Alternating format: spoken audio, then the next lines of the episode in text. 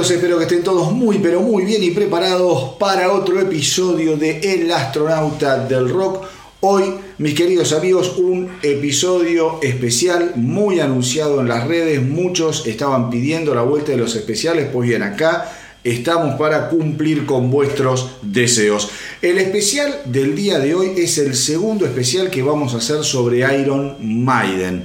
Vamos a eh, tomar los años que van desde 1990 hasta el año 2000, una década complicada para Iron Maiden, con muchos cambios, con idas, con vueltas, con una eh, historia muy pero muy rica, tanto en lo que es discográficamente como en lo que es la dinámica interna y creativa de la banda. Nosotros ya tenemos la primera parte para todos aquellos que les interese, hecha de eh, el especial que va desde el año 1980 con lo que es el álbum Iron Maiden hasta Seven Sun, eh, que eso qué año es más o menos? 1988. 1988. Ese fue el primer episodio especial dedicado a Maiden, que es tremendo, y este yo les aseguro que va a quedar buenísimo porque tenemos muchísimos, muchísimos, eh, como muchísima información. Lo primero que quiero decir antes de arrancar es una información que se conoció hoy, es de último momento para los fanáticos de Maiden que estaban un poco preocupados por la salud de Nico McBrien. Eh, está bien, él dice que está recuperado en un 85-90%. Recordemos que en el mes de enero tuvo un stroke, una especie de, derrame cerebral, una, una, CB eh, cuando se conoció la noticia, esto fue creo que se conoció en el mes de agosto, ya estaba girando con Iron Maiden. Eh, yo me tomé el trabajo en ese momento de buscar algunos videos para ver el desempeño de Nico en vivo y la verdad que no noté nada extraordinario como para decir están más lentas las canciones o qué sé yo. Es lo que dice que simplemente tuvo que adaptar algunos rulos de batería eh, que eran bastante complicados, que tuvo que aprender cómo improvisarlos nuevamente y que hoy en día se siente que está en un 85-90% ya para recuperarse totalmente, pero que lo que le, le, sigue faltando es un poco de sensibilidad quizá en los dedos, que dice que en este tipo de accidentes es lo último que se termina de recuperar. La fuerza en los brazos la siente bien, pero bueno, es un poco para los fanáticos de Maiden que estaban preocupados o sin demasiada información. Esto se conoció hace un par de horas y no quería dejar de comentarlo. Así que eh, tranquilidad con Nico McBrien. Em, que por otro lado, estuvo muy bien Maiden en el Power Trip de la semana pasada. La verdad, yo lo vi también y no escuché nada raro. Dickinson es una cosa que es un avión.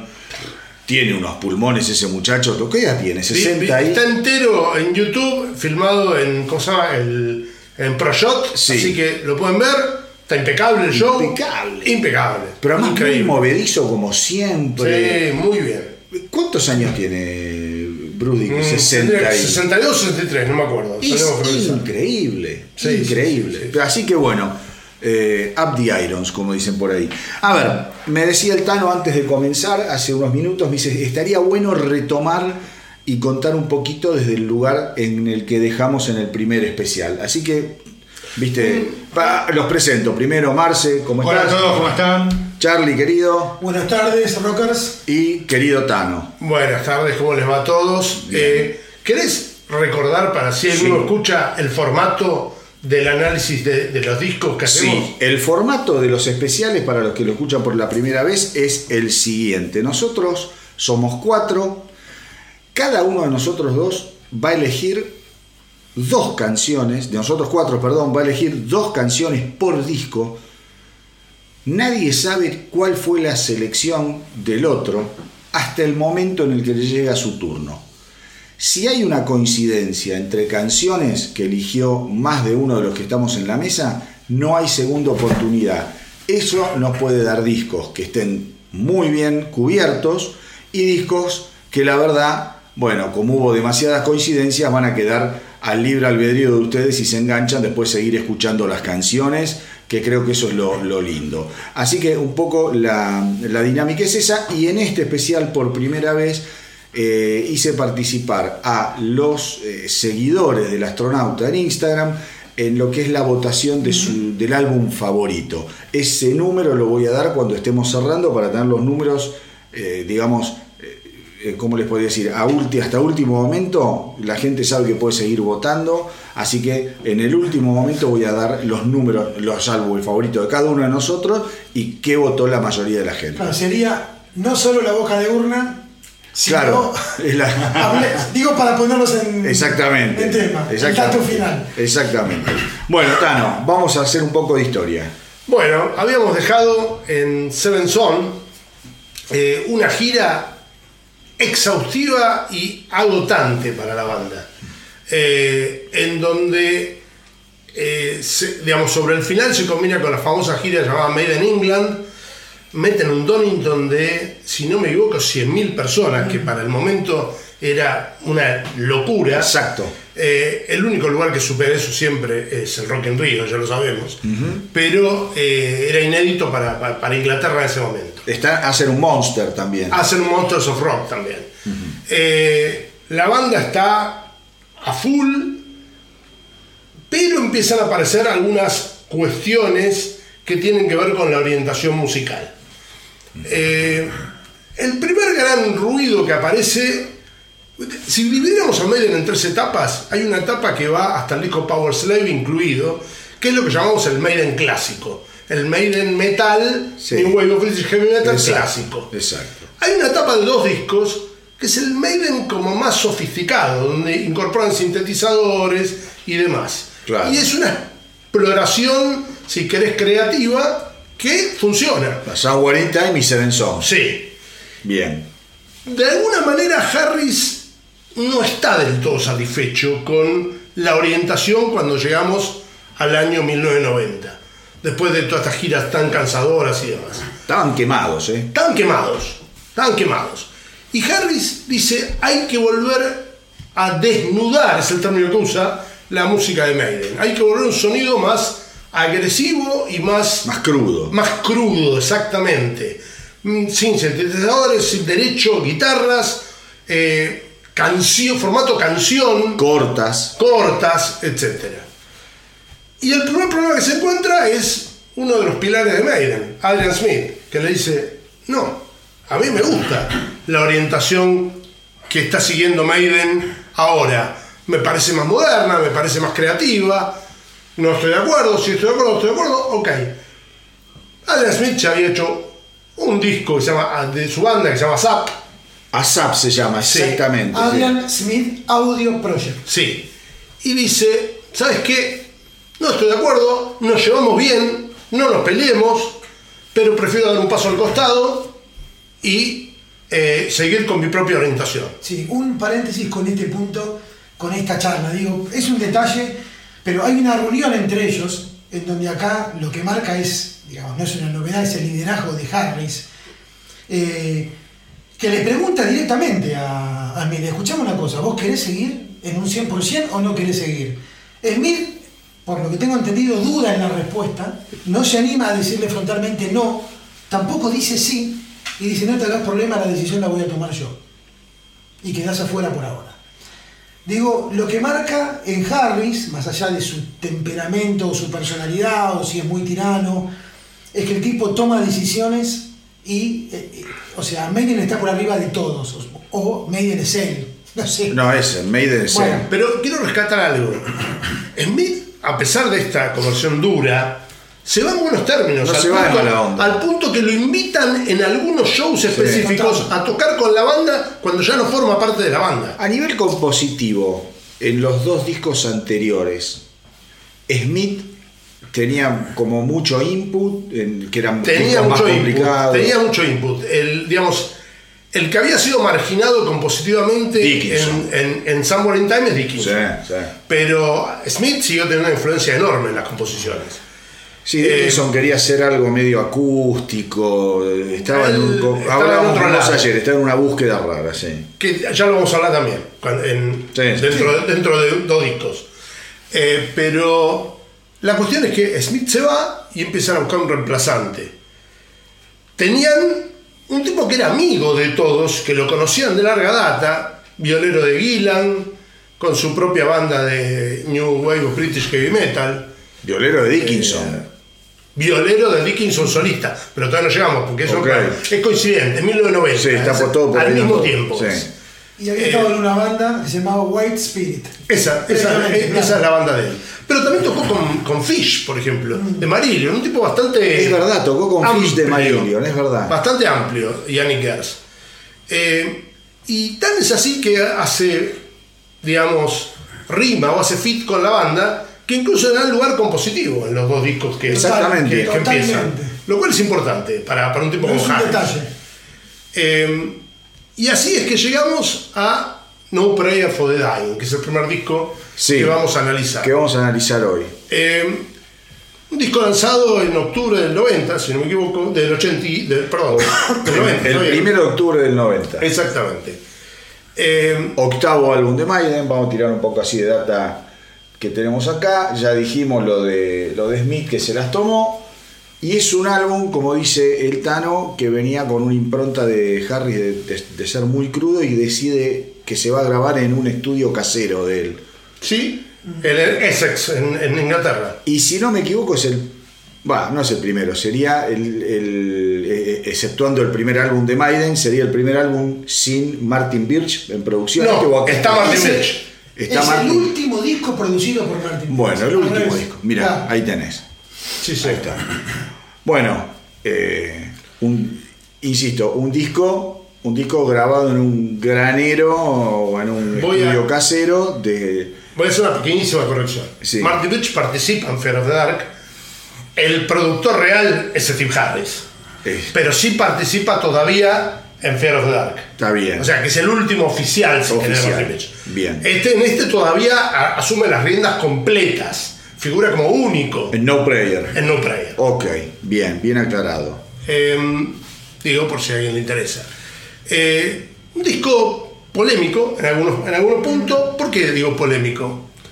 Un disco muy mal recibido por la crítica. Pésimamente Muy, muy mal recibido por la crítica. Pero un disco exitosísimo. Exitosísimo. Sí. A nivel comercial. Sí, sí. Eh, Sí. Para que se una idea, tiene el único número uno Eh. en la historia de Maiden como single. Claro. Ya lo vamos a mencionar. Y llegó a número 2 el disco este en el Reino Unido, por ejemplo. Sí.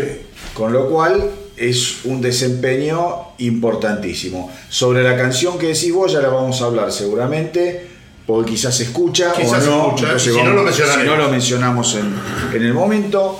Eh, Acá habría sí. que ver si, es- si el éxito es por el disco o por, por toda la, la- la- digamos, la, la impronta que, de éxito que venía teniendo Maiden. Es todo A parte ver, de lo mismo. Es Marce. parte de lo mismo. Porque eh, vos cuando venís en la ola de la victoria, el, el próximo disco va a tener. no, obvio, obvio, obvio. Pero, Pero- ojo, es es verdad lo que dice el Tano, es un disco que tuvo, explotó Sí.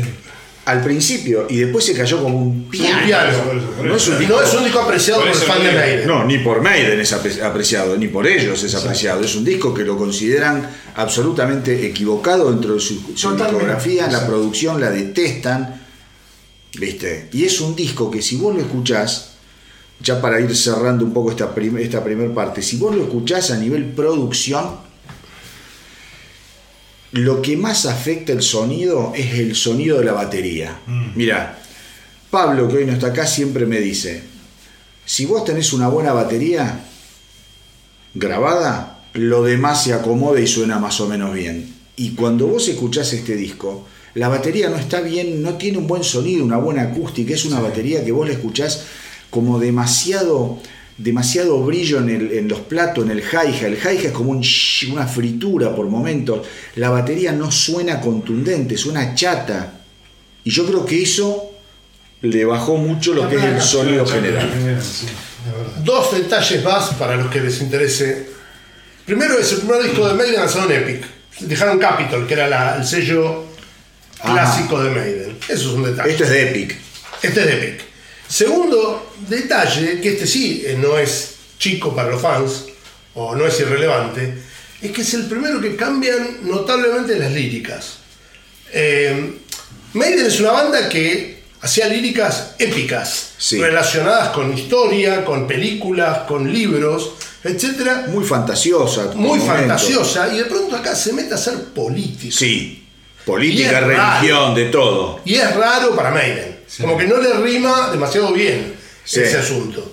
Pero es un disco muy polémico desde el punto de vista de las letras. Muy buen punto. Muy buen punto que yo me había. se me estaba pasando. Muy buen punto, tal cual.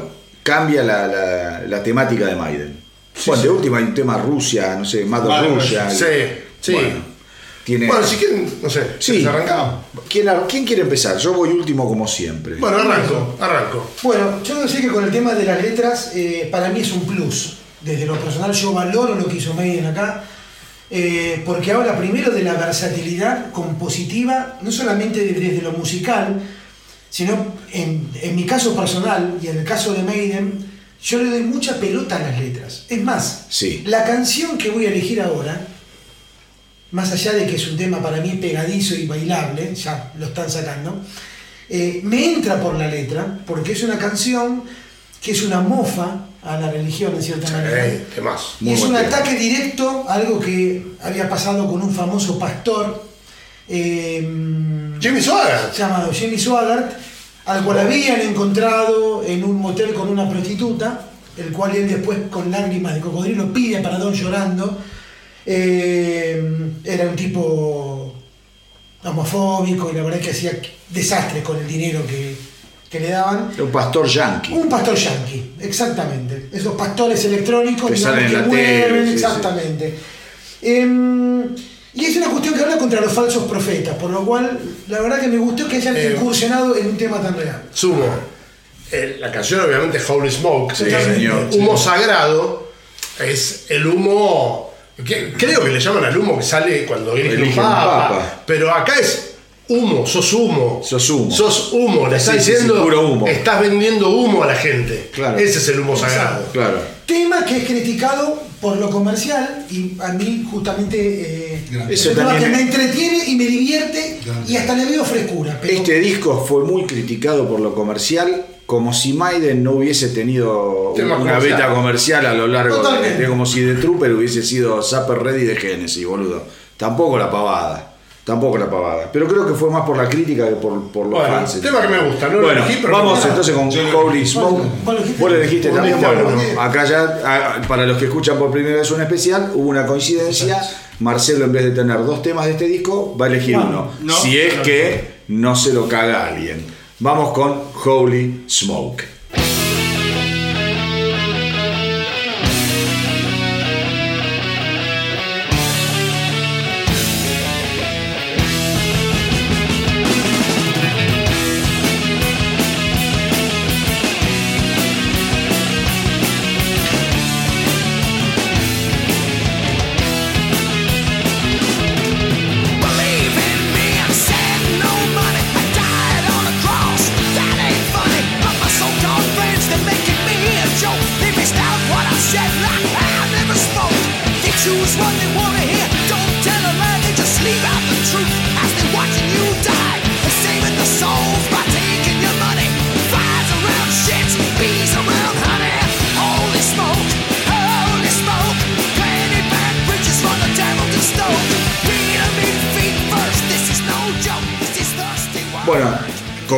Lo que decíamos, la batería rara Total. suena, eh, pero a nivel éxito puede ser como también hablábamos, puede ser un tema tranquilamente de un The Peace of Mind, qué de, sé yo. Piece of Mind o de Number of the Beast, esos, esos temas eh, bien al frente de Maiden.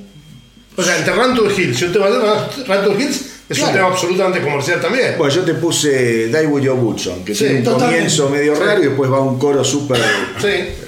aguerrido. Gran tema, me gusta mucho. Marce, te vamos a dar la oportunidad Marce. a vos para que no te quedes Es que no elegí otro, ningún otro tema yo de este disco. Ah, bueno. Ah, entonces. Yo realmente no es un disco que me guste, así que creo que pasé de largo. Había, me gustó Holy Smoke, pero la verdad. el no. tema que vengo acá. Bueno, pero está Paso. bien, es genuino. Paso. No le, no le gusta este disco, está bien. Bueno, Nada. A mí. Recordemos que en programas anteriores ha pasado. Que yo, no, yo, por ejemplo, no elegí de, de The Elder, no elegí ni uno. No, Exactamente. Y te pasó con, con Judas también, con. Es cierto, con uno de ellos me parece. eh, Con Turbo. Con, Con Turbo.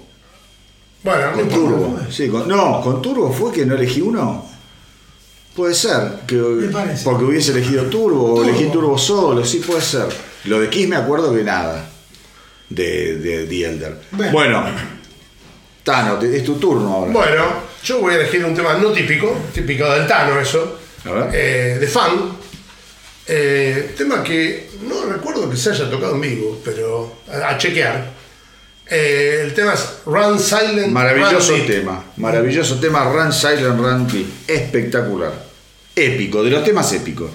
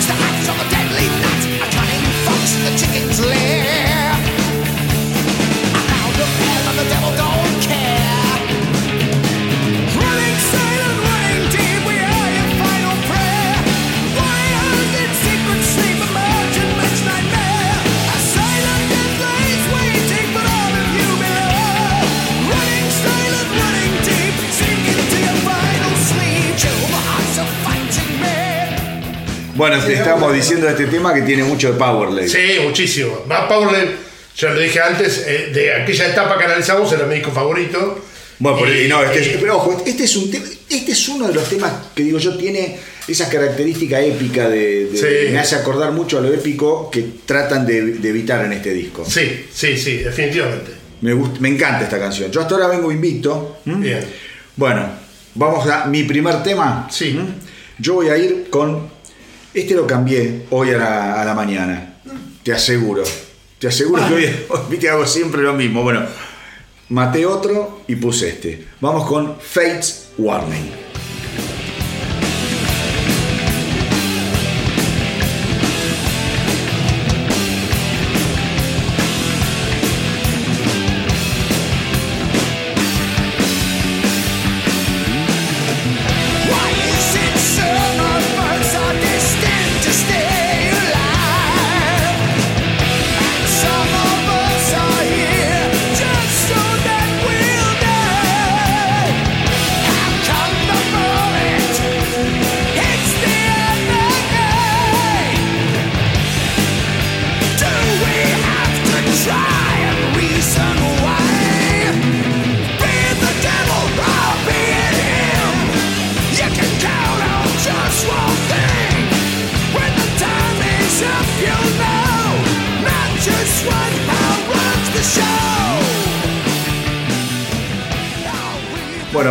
Todos lados, porque acá me estaban criticando un poco. No, no, no te vas a pegar. Es interesante Es cómo- muy buen tema igual. Porque vos podés decir, esta canción no es buena o no me gusta, y decís, no, parte de la canción me gusta, cómo comienza, cómo está instrumental, y cuando van al coro sentí Que se cae. algo personal. Que se cae. Bueno, a Tano no le gusta cae. el coro de esta canción. Bueno, pero, Pero, digo, pero es pasa. una muy buena, claro.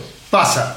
Eh, es hasta que te acostumbras. Pero la verdad es que Oh, me pasa con algunos no. Ahora, te hago- porque recién vos me dijiste algo, esto es tipo Sour in Time, qué sé yo. Pero yo, lo que venimos escuchando hasta ahora, si vos me decís, más allá de que este puede tener algún elemento de Sour in Time, creo que Harris, con los temas que elegimos hasta ahora, se está saliendo con la suya. Sí, claro. Hay una.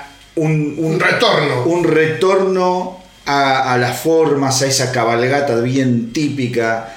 Eh, la pifian con el sonido, ok, pero tampoco le vamos a cargar las tintas en eso. porque- recordemos de lo que estamos hablando. Eh, si uno agarra Moonchild o Seven Son of a Seven Sun, Sí. son temas complejos que tienen sintetizadores. Sí. y, digo, eh, esto es más crudo. Sí, sí. Pero creo que hasta ahora le venimos Sí. haciendo honor a, Sí. Harry, ¿viste? Sí, sí. Con lo que elegimos, Sí. me parece que viene bien. Bueno, Marce nada. Charlie, Charlie. Bueno, vuelvo yo con mi segundo tema y vuelvo con la letra. porque me encanta el, el tema de cómo se mete en la psicología eh, de la mentalidad de un asesino. De un asesino que es frío, calculador, y toda esa escena desde que el tipo está contratado para, para matar a alguien hasta que lo mata. ¿Qué va pasando en esa mente? Eso es algo que me llevó a que este tema, eh, bueno, el nombre está claro cuál, cuál es la elección. The Assassin, compuesto The por Harris. Compuesto 100%, 100% Harris, por. Harris. ¿Vamos? ¿O querés agregar algo? No, no, no, no.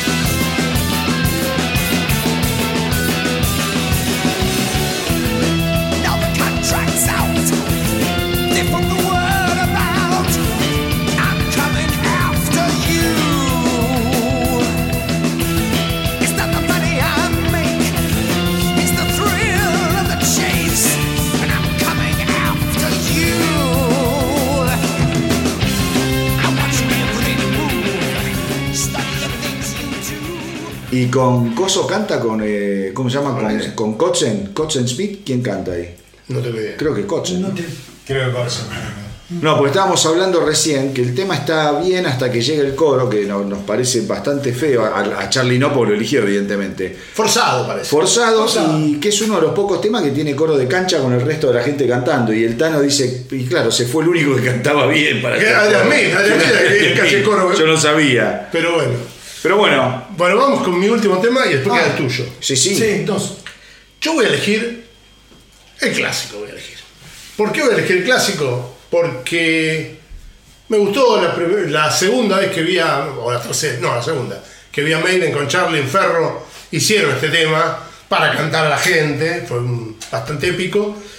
Eh, tema solista de Dickinson, Ajá. compuesto para la película Pesadilla en lo profundo de la noche, parte 5. Parte Que le 5. piden, por favor, que no lo publique. Claro. O sea, traelo para acá. Claro, que muy Harris, bueno. Harris le pide. Harris. Todo les encantó, pegaba con la onda esta que estaba buscando el disco, si querés, más crudo comercial, más volviendo a, lo- a los coros de la época Ranto Hills, etc.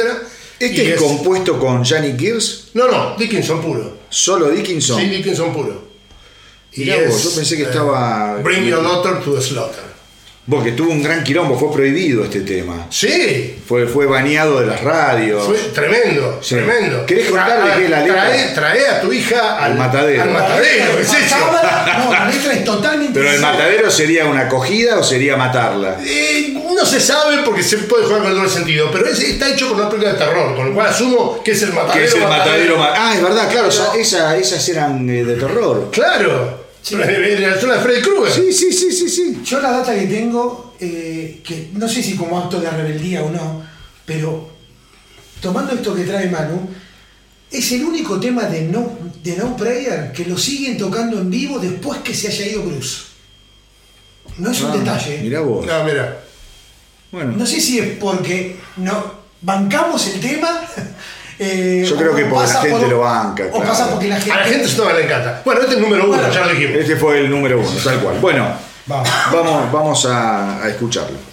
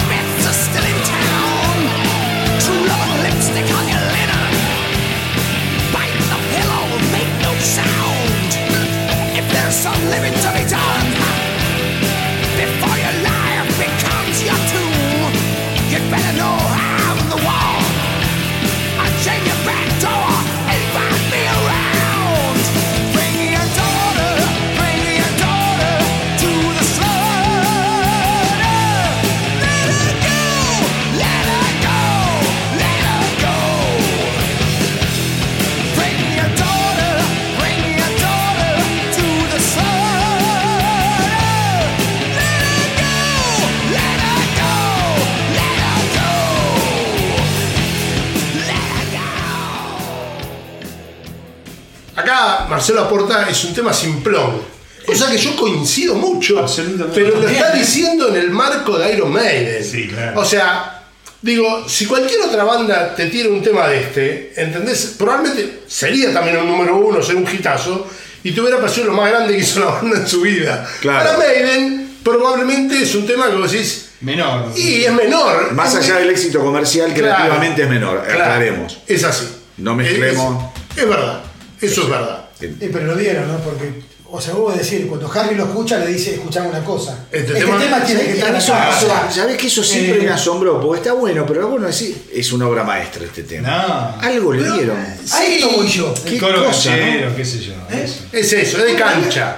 De cancha. Ya vamos a hablar de coros gancheros. Yo creo que Maiden tiene muchos más Sí. coros gancheros de lo que uno Sí, imagina. sí, señor. Sí. La primera etapa para colmo es tremenda. No, y para adelante también. Va- Vamos a contar Sí, ya vamos a llegar. Bueno, en el tiempo Eh, que viene ni hablar. Eh, bueno, me queda el último tema. Te queda el, El último, último. tema. Bueno, el último tema es el que le da nombre al disco. Not Prayer for the Dying. No, no. When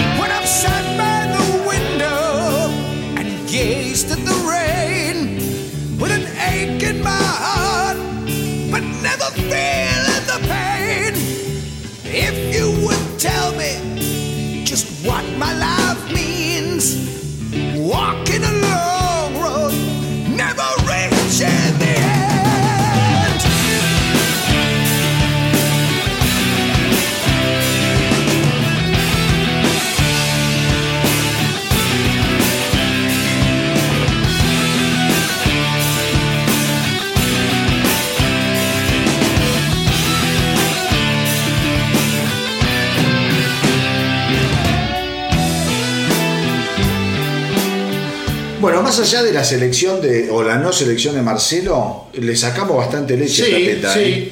sí. Un par de menciones sobre otros temas que no fueron elegidos. Sí. Eh, Hooks in You, que Me mencionaste, eh, tema que estaba en la gira de este disco, eh, tercera parte de Charlotte Harlow. Recuerden, la primera Es parte es. Charlotte Harlow, la segunda es 22 Acacia Avenue, Sí. la tercera es Hooks on You.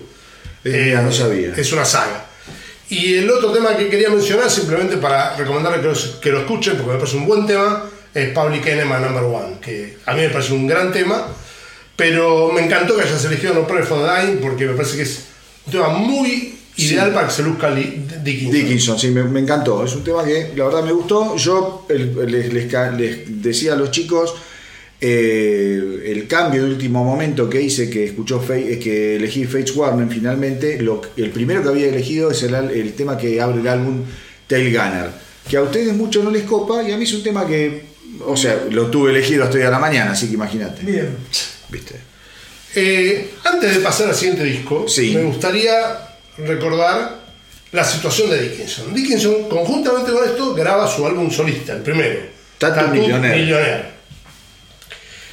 Disco que no vamos a analizar, disco relativamente polémico, para mi gusto. Dickinson empieza a mostrar también alguna, alguna búsqueda. Su búsqueda tiene más que ver con la egolatría y el narcisismo que con la música, aclarémoslo. Y, y puede ser que eso también sea por la orientación musical que eligió, que fue un hard rock medio americano. Bueno, él decidió ir por ese lado. Exactamente lo que vos estás diciendo. El primer disco de, de, de Bruce Dickinson solista es un disco de hard rock americano. Eh, con Mal hecho, Mal hecho. mal producido, pero tiene, tiene algunas cosas lindas. Yo, a mí no me disgusta. Sí, el espacio entre canción y canción. No, a mí no me disgusta. Pero bueno, El lado C. El lado. C, boludo. pero, pero es un disco en donde hay, insisto, otra búsqueda. eh, y donde lo que empieza a demostrar Bruce Dickinson es que quiere su propio espacio. O sea, él se siente segundón en, en Iron Maiden, esa es la verdad. Cuando uno, en, en esta etapa, y lo voy a mencionar ahora porque no lo vamos a volver a tocar el tema, en esta etapa lanza cinco o seis discos Creo que cinco, no me acuerdo. Cinco o seis, sí, solistas. puede ser. Una barbaridad. Una barbaridad. Y fue una evolución muy notable de la música. Mientras que en el primero fue el hard rock americano, se ve que se dio cuenta que no le quedó bien. Y va evolucionando hacia una música muy cercana a Iron Maiden. Exactamente. Muy cercana a Iron Maiden. Ya en el cuarto disco hay temas que los escuchás y dices, este es un tema de Maiden. Claro, ¿para qué te fuiste, no? ¿Para qué te fuiste? Eh, simplemente por si quieren escucharlo, escuchen Road to Hell del cuarto disco solista de Dickinson. Podría ser un tema de Iron Maiden perfectamente. Bien. Eh, pero bueno, hubo una búsqueda ahí que culminará, ya veremos cómo. Eh, pero ahora vamos a 1990. Mil, sí, 1992. 92, no, perdón. 92. 1992. 1992. Exactamente, eh, donde llega, eh, bueno, Fear of the Dark. Fear of the Dark. Un disco muy querido, ¿eh? Un disco muy querido. eh, Al que la crítica le entró también fuerte. La crítica le entró muy fuerte. Mi, mi creencia, no sé si es así, es que es un disco muy querido por tener básicamente un tema ícono de Fear Iron of the Dark. Que the es el tema homónimo. Pero también alguno, algún par de temas más que para los fans de Maiden, de Maiden son muy, muy significativos. Sí, sí. Eh, Yo creo que tiene grandes temas este disco, ¿eh? Ojo. bien. Un dato que quiero mencionar Sí. tiene que ver con la portada. Acá hay un cambio de jugador. Eh, el histórico Derek Riggs, que es el que había creado la famosa mascota de Maiden, ¿sí? esta vez no está. El que entra es un tal Melvin Grant, que en la tapa, quienes recuerdan de Fear of the Dark, van a encontrar un- una especie de vampiro agazapado en un, en un árbol. Eh, que bueno, a muchos es un detalle, porque esto ya no tiene que ver con las composiciones, ¿no? Estoy hablando de eh, eh, cómo, cómo se mostraba el álbum. Pero bueno, lo que marca también, no solamente que se ha sido, digamos, Derek Riggs, sino que, no me quiero adelantar, pero Fear of the Dark va a ser, o eh, terminado, este álbum, lo voy a traer después, marca lo que yo creo un hito en Maiden. Un- un hito que no había pasado hasta ahora, que es un replanteo totalmente fuerte, pero lo dejamos para cuando... Dejalo, dejalo para después. Eh, para después. una gira, otra gira apoteósica, peor que la de, la de Sí. Prayer, que por primera vez los trae a Argentina, por ejemplo. Ya habían estado en, en- en Brasil, en Rock in Rio, pero la primera gira sudamericana completa es con este disco, eh, que se frustra en Chile, porque en Chile los prohíben por satánicos. Hay un lobby de la iglesia y ellos no pueden tocar en un show que era que esperaba mucho a los fans chilenos. Así que fue algo bastante polémico. Em, ¿Qué más se puede decir de este disco? Como dije antes, Martin Birch todavía participa, pero este es un disco ya en donde en la producción figura Steve Harris Total. y, y es un disco, me da más producido por Steve Harris directamente. A ver, mira, estoy leyendo algo que yo no sabía, porque esto ya- acá ya había, si no me equivoco, estaba, había CDs acá, ¿no? Sí, eh, y también, es, dice, también es el es el primer LP doble. Como LP sale doble, Claro, es un disco largo. claro. Es un disco que eh, No, acá tiene como está, 60 58 minutos. Sí. Es una hora prácticamente. Es un Mirá. disco cuando yo no sabía que en LP había salido doble. Sí, sí, sí, es así. Eh, bien, eh, de las letras podemos hablar. Acá hay una mezcla. Mantienen esta cosa medio crítica todavía, que no, no era la temática típica de Maiden. Recuperan alguna de las líricas narrativas también. O sea, este ya es una mezcla. Una mezcla. ¿Sí? Eh, no tengo mucho más para agregar. Bueno, Después podemos agregar alguna cosa de Vamos a ir agregando a medida que escuchamos Sí, las canciones. sí. Empieza Charlie, ¿no? Bueno, dijo que me fascina. Bien. Bien. En lo personal, tendrá menos progresiones, menos experimentaciones. Yo creo que es un rock mucho más directo, duro. Eh, me fascina. Y el tema que voy a elegir, otra vez entro por la letra, porque hay que darle bola a eso. Tiene que ver con la época, con lo que pasó en la guerra del Golfo. Y algo que es interesante porque es una proclama a decir, los tipos que deciden que haya una guerra son los que no van a la guerra.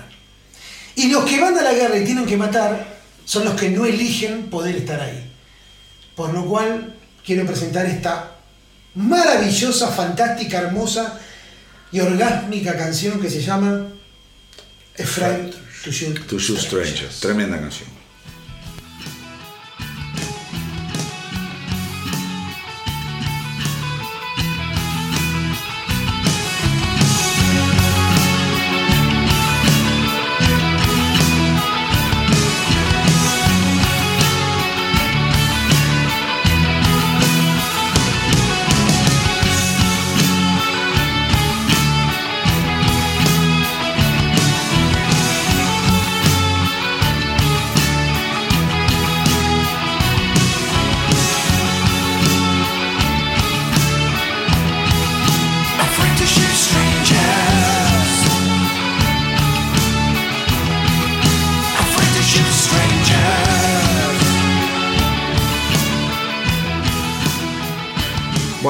Tema increíble, largo, Increíble, genial. eh, increíble. que no lo escuchó entero, escúchelo. Acá pasamos un extracto porque si no se. Tocado en Argentina dos veces. En la gira cuando vinieron la primera vez Sí. en Ferro y tocado de vuelta cuando hicieron el- la gira del Made in England, recreado Made in England y un- un- una anécdota. En la gira original, que era del 88 creo, Sí. este tema no existía, y tocaron Infinite Dreams. Y en la gira reemplazaron Infinite Dreams por Afraid to Shoot Strangers, creo que fue un acierto. ¿Cuál fue la vez que fuimos a, a Ferro? ¿Fue que se armó un tole-tole que nos perdimos todos? Que estaba Gaby. Sí, pero ese fue en la de Ferro. No, no, ya más, más reciente. Claro, esa fue en la que hacía la gira del Slavery Tour No, de vuelta. Qué quilombo la entrada, boludo. Vos sabés que, no sé si se acuerdan ustedes. Sí, sí, Estaba en la, la, la, la- Sí, como en sí, la sí, entrada, viste, los, los patobicas para que te piden el ticket, qué sé yo. Pasó todo el mundo. Ven- no, pero con nosotros entramos, pero mientras en- entramos nosotros, había una horda de zombies que venían corriendo y pretendían saltar un salto ornamental y evitar al, al control. Los cazaban en el aire y los tiraban como sorejas, en pala. Después, obviamente, fue tal el quilombo que lo dejaron entrar. Bueno. Sí, en la primera de Ferro que fue con Charlie, la primera de Ferro que fue con Charlie, nosotros estábamos pegados al alambrado y un mono se cayó al foso de arriba del alambrado Sí. y vino la ambulancia. ¿Te acordás? Yo creo que ese se mató. Pero bueno, eran otras épocas ahora. Hubo están- mucho son boludo que más se tranquilos. mató. En River se mató uno en un recital de Kiss, creo también, Sí, o no sé también, dónde. también. Y bueno, flaco, no volás, date cuenta. Bueno, voy a, voy a elegir el siguiente tema, gente. Dale. Eh, acá voy a poner mi fe en el resto, A ver. porque este no es el tema que yo hubiera elegido, pero Hijo estoy especulando, A ver. estoy especulando de que el tema que yo hubiera elegido va a salir. Bueno, Así que voy a elegir un tema que para mí no puede faltar. Tema, Maiden se lleva muy mal con los medios de comunicación, muy Sí. mal. ¿sabes? Eh, ¿Por qué? Y, y a lo largo de varios temas lo vamos a ver eso. ¿Por qué? Porque lo maltratan al punto, o ellos se sienten maltratados al punto de lo que pasa con el Rock and Roll Hall of Fame, digamos, si querés llamarlo como medio. Pero en general los medios son poco gratos con Iron Maiden como concepto.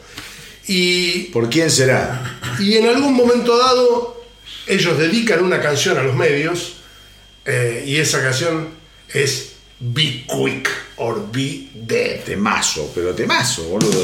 Tremendo.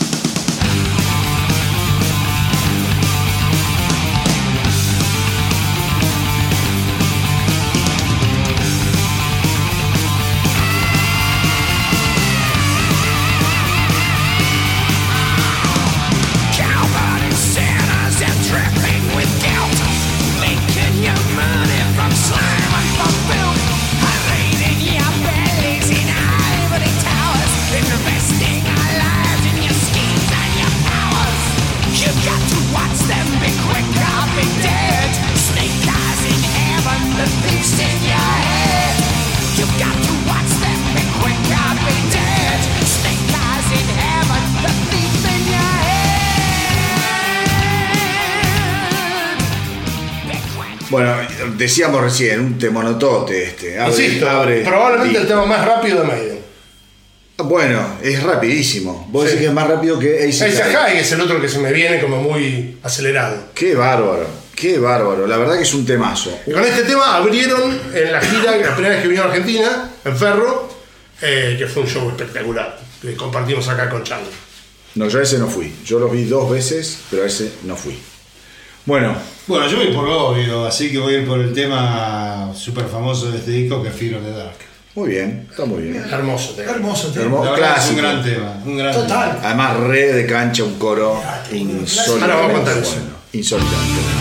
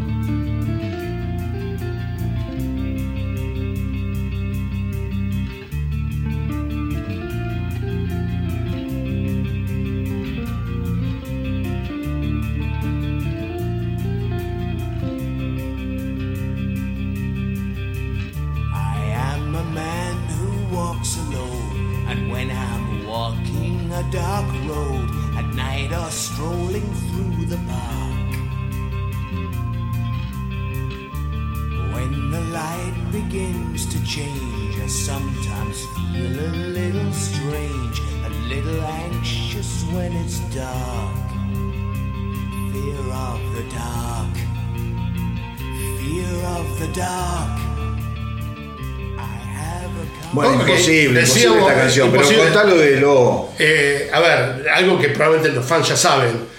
El oh, ese fue inventado obviamente en Argentina, que inventamos varias otras, como la de Megadeth y demás, pero se fue popularizando eh, eh, por todo el mundo y hoy en día no hay lugar en el mundo donde no se cante el comienzo así.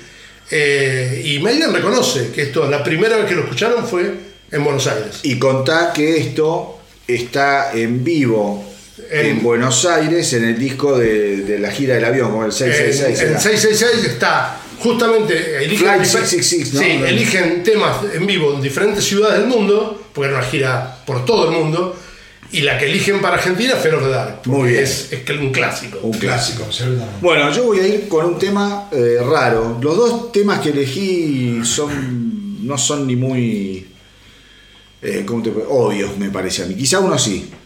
Este creo que no. Si mato a alguno, eh, lo lamento. Voy con Childhood's End. No.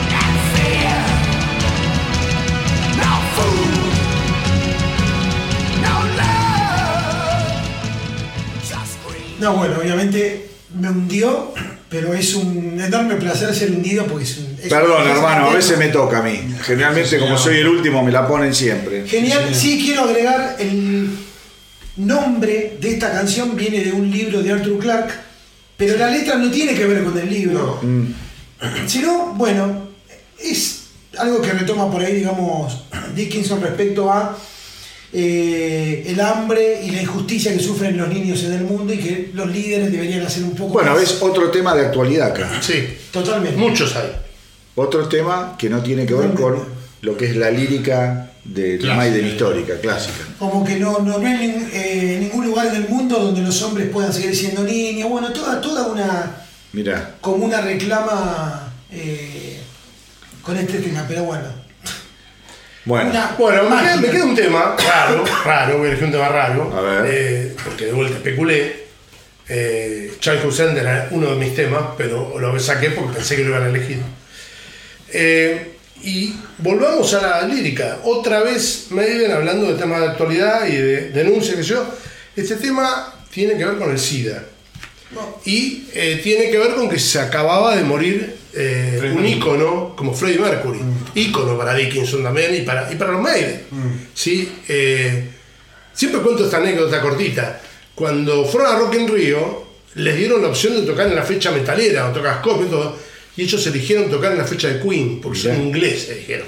Tienen ese bien, nacionalismo, tienen ese nacionalismo, viste, exacerbado. Preferían ser soportes de Queen. Primer Rock in Rio, obviamente. Primer Rock hablando, sí. Primer Rock. Del 85. Eh, eh, así que el tema habla de eso y de cómo lo, también, de vuelta, los medios que yo manejaban el terror a través del SIDA y la iglesia y demás para evitar que vos pudieras ejercer una normal libertad sexual, cuidándote, pero, Sí, pero cómo sí. te manejaban el miedo, digamos. Quizá la gente más joven que está escuchando no, no entiende lo que fue vivir el SIDA en vivo y en directo como lo vivió nuestra generación. Cuando no había nada, cuando te morías. Además, además, nuestra generación, estábamos todos, éramos capullos que queríamos eh, ser sexualmente activos o que estábamos recién siéndolo, porque nos agarró en plena adolescencia el SIDA Exacto.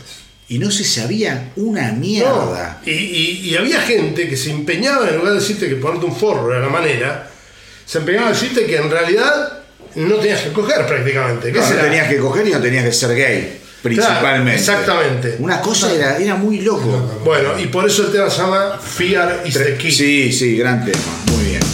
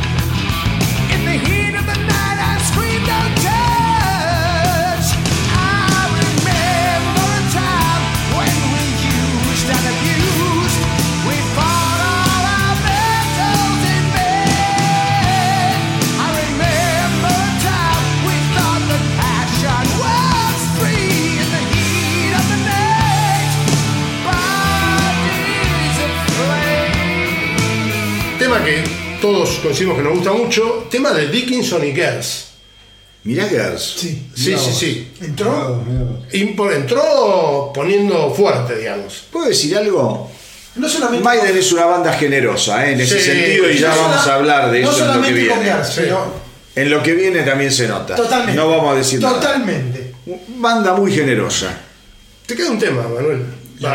Y a, y a Ah, Marce, a también. Marce le queda uno y Marce. después el mío. Qué bien. Vamos, Marce. Bueno, vamos, vamos. Que elegiste una, dos. una, sí, acá sí elegí dos.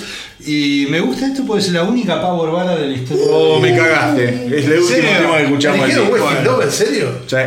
Qué Ah, curioso bueno. que son. Así que tercer single. bueno, rompen con tercer bueno. single de este disco, ¿eh? Sí, sí, sí, me consta. Sí, lo, sí, tocaron, sí. lo tocaron en Argentina. Ah, Ahora una ya está todo. Mirá, boludo, acá está. Mirá, mis dos Sí, temas. señor. Me Bueno. mataste, Marce. Bueno, gracias porque es lo quería escuchar. así Sí, que Vamos, vamos, de alguna manera lo, lo escuchamos. Temazo. Temazo, temazo.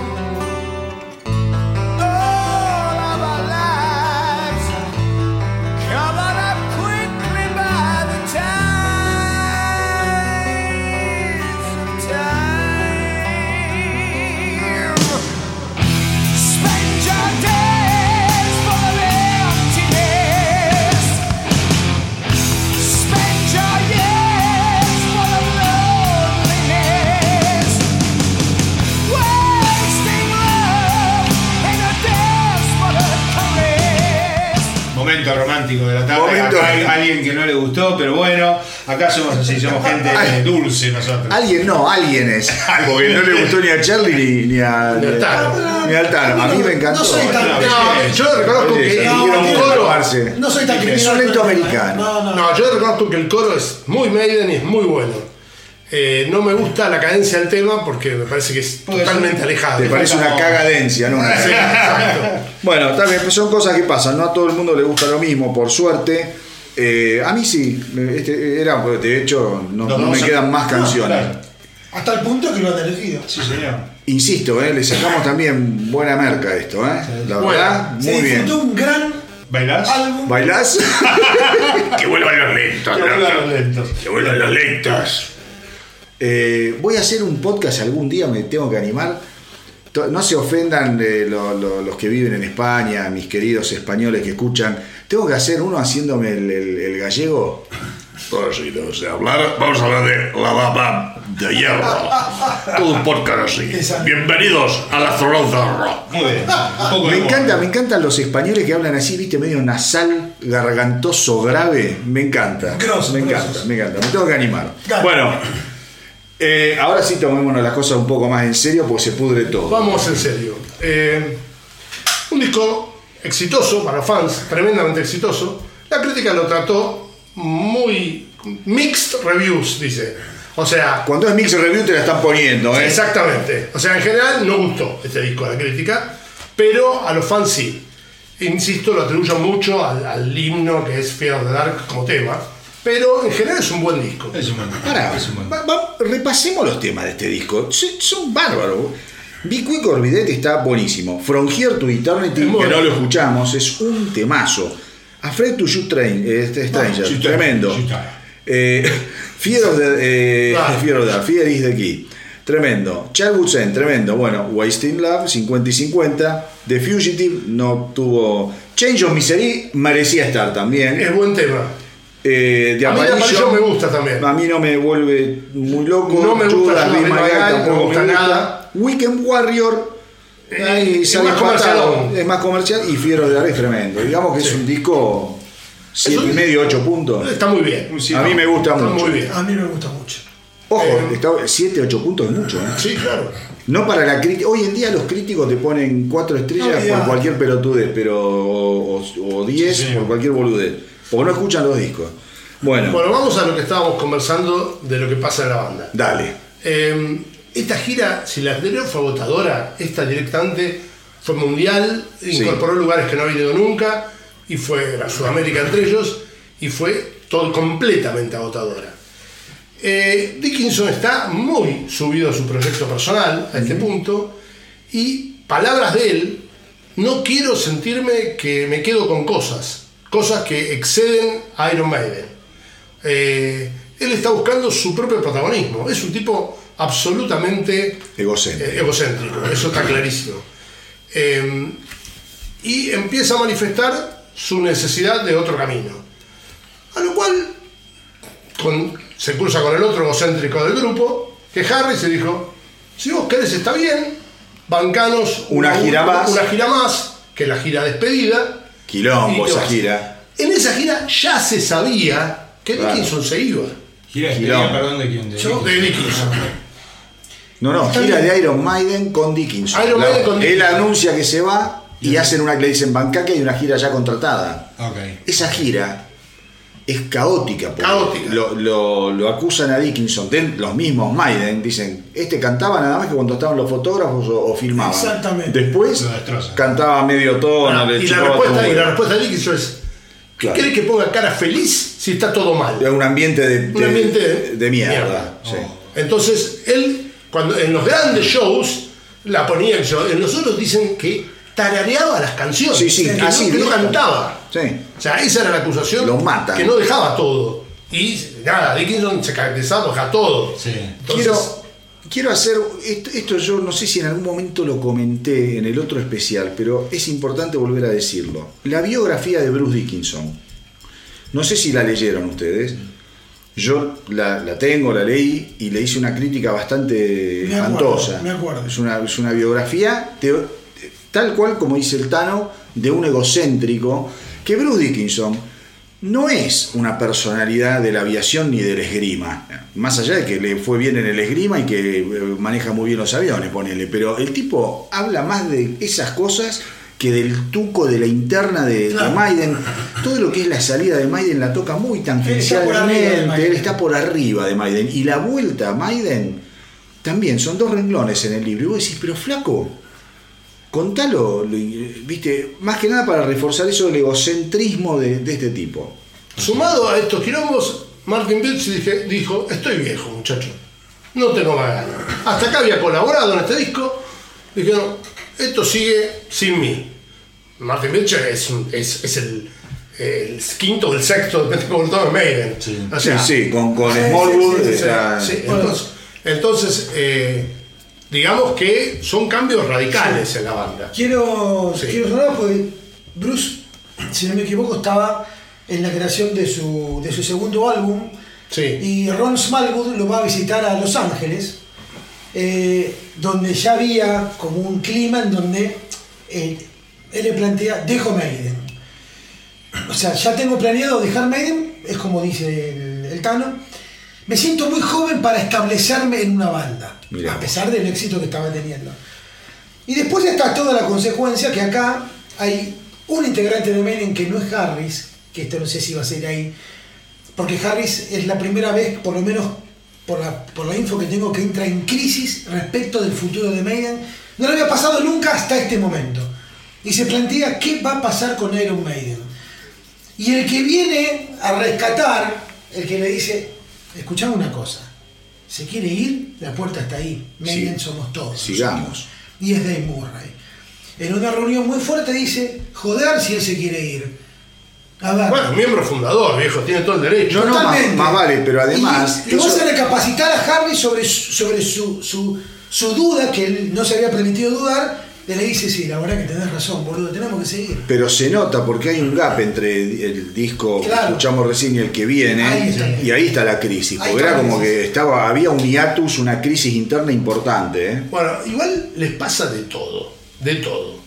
Eh, hacen el último show, Rising Hell, show, show que está grabado, lo pueden ver en YouTube, eh, que es la despedida de, de oficial de Dickinson, y ya a ese punto tenían apalabrado un cantante. Se habían presentado bastantes cantantes a audición y Harry se había quedado enganchado con uno que había sido Soporte, ¿no? Soporte. Soporte. Ya de lo ellos en conocían. 1990. Cantante de Wolfsbane. ¿Sí? Blaze Bailey. Eh, consciente de que era un cambio total en el, sonido de Maiden, porque digamos que las canciones se tenían que adaptar a, un- a una nueva forma de cantar, que era la de Blaze Bailey. Y aún así aceptan el desafío. Con tanta mala leche que Blaze Bailey se pega un palo en una moto y queda un año pelotudo. Que tenían que sacar el disco, tenían que salir de gira, tenían que todo y tienen que retrasar todo. Pero Maiden no tenía hiatos tan largos entre los discos. Exacto. Y tienen que retrasar todo porque el cantante que acaban de gira se les pegó un palo. Y ahí vuelve el tema de la generosidad, ¿no? Porque cualquier otro hubiera dicho, ¿sabes qué? Todavía no sacamos nada con este tipo, tachemos y traigamos otro. Y un tema no menor. Pierden el momentum cuando nace el grunge. Sí, señor. Sí, Con lo cual eso no es un tema menor. no es un señor. tema menor. Encarar un disco con un nuevo cantante en medio del advenimiento grunge para una banda como Maiden, evidentemente les afectó muchísimo. Sí, Muchísimo. sí. Muchísimo.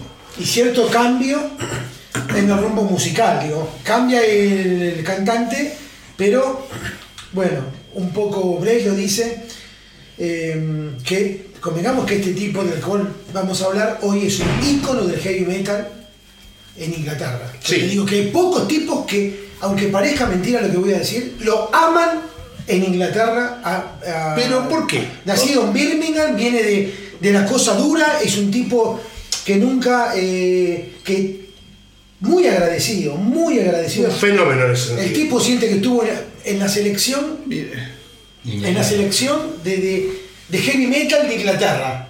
O sea, Sí. El laburo de mi vida, dice, es el laburo que todos No, querían, y- yo lo tuve y, y dice, y- y lo que yo rescato es que después de Maiden, yo me transformé en un artista de culto para un montón Totalmente. de gente. Entonces ahí está el amor. Tiene una, una base de fans importantísima. Acá en Argentina también tiene mucha gente que Sí, gusta Bailey, ¿eh? y, y hay otra cosa de, de Bailey, que él volvió a tocar en teatro para cientos de Sí. personas y venía a tocar en, en lugares para miles. Y es muy agradecido de tocar para cientos de personas. Dice, este es mi lugar. Exacto. Lo otro fue un sueño. Claro, bueno, por eso Este es lo es que mi te digo lugar. yo. Exactamente. El tipo sabe que se convirtió de última, ponele, de la peor manera, porque a él le cuesta mucho, cuando, bueno, después hablaremos, pero le cuesta mucho el post Maiden, Sí. años Total. de superar psicológicamente, seguridad, qué sé yo, lo que vos quieras, y el tipo dice, bueno, pero de última yo me convertí en un tipo muy querido por un selecto público, ¿no? Eh, una cosa más de Bailey y después vamos a la producción. Dale. Eh, Bailey es consciente, y esto es polémico lo que voy a decir, ¿eh? que tiene limitaciones vocales. Es muy Totalmente. consciente de eso. Al punto que él dice, yo admiro profundamente a Bruce Dickinson. Yo nunca voy a poder cantar como Bruce No. Dickinson. Pero a mí me encanta cantar y es mi vida y yo voy a cantar. Y si puedo cantar en Iron Maiden, ¿quién no quisiera cantar en Iron Maiden? Ahora, Sí. yo voy a dar todo lo que tengo, pero yo tengo limitaciones vocales. Sí, se la bancó. Se la bancó. Se No la se- no arrugó. Y es interesante cuando uno marca, bueno, pero ¿qué sueños tenés a futuro? Y uno de los sueños que él cuenta, estar en un escenario con Paul Diane y con Bruce Dickinson. Mira, Sí. Eso a mí cuando lo leí me llamó la atención y lo, y lo segundo, y esto es interesante para los amantes del heavy metal y específicamente de Judas Priest, el tipo tiene una amistad muy particular con Owens. mira. Y se juntan a tomar cerveza para hablar qué nos pasó en nuestras vidas.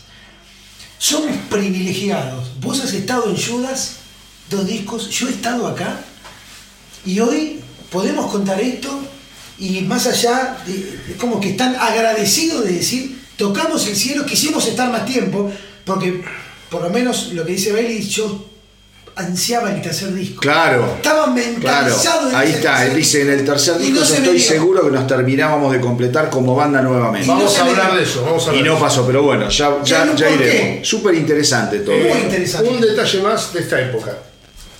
La situación personal de Steve Harris. Está pasando por Sí. un divorcio muy doloroso. Muy doloroso. Eh, no está emocionalmente en el mejor momento. Y cuando componen para este disco, hay una oscuridad evidente. en el Sí, Muy, Muy evidente. Muy oscuro el disco. la tapa misma, boludo. que no tiene que ver. Uno puede decir, bueno, justo el advenimiento del Grange, que el Grange es más oscuro por definición, pero el sonido no es Grange. claro, no es- no es por el pero Grange. el sonido no es Grange, es la época, es la situación personal. La dinámica de adentro. Sí, y el sonido del disco es tremendamente oscuro. No estoy haciendo una valoración ni bueno ni malo, es oscuro. Insisto, la tapa es oscura también. Sí, sí, la tapa es extremadamente oscura. Están haciendo una, una lobotomía a, a Eddie. Digo, es, es fuerte todo. Sí, sí. Eh, es resetearse en alguna forma, ¿no? Si te lo pones a pensar. sí, sí, sí, sí. Sí, y algo que vos hablabas de la generosidad de Sí. Harris. 11 canciones. De las 11, 3 son solamente de Harris solo. Y el resto, mirá que la combinación, obviamente puede no gustar, ¿no? Está Gers y Bailey. Bueno, por eso. Temas juntos incluso. Por eso te digo, muy generosos. Muy generosos. Eh, una producción para mi gusto, al menos polémica. Eh, Nigel Green es el nuevo productor. Sí, Digo, al menos polémica porque a mí me parece que el disco podría haber sonado mejor de lo que suena. vamos Eh, a hablar ahora de eso. Pero es una impresión personal. Yo, yo tengo mi impresión personal, que puede pasar por la producción, pero vamos, dejemos un poquito para después. Bueno, A ver, Charlie, Primera elegí- canción. Sí. primera canción. Bueno, vuelvo al tema de las letras y de una película que me parece que nos marcó a todos, eh, que es Apocalipsis Now, del año 1979. Y, y, mm, esta canción está basada en gran parte en la película, eh, en el viaje de un hombre que va río para arriba y nada, y se encuentra con un genio loco que ya todos saben quién es, Kunz. en un ámbito de guerra totalmente demencial, eh, y se llama The Edge of Darkness. Un temor. Mi primera canción. Un temor. Vamos.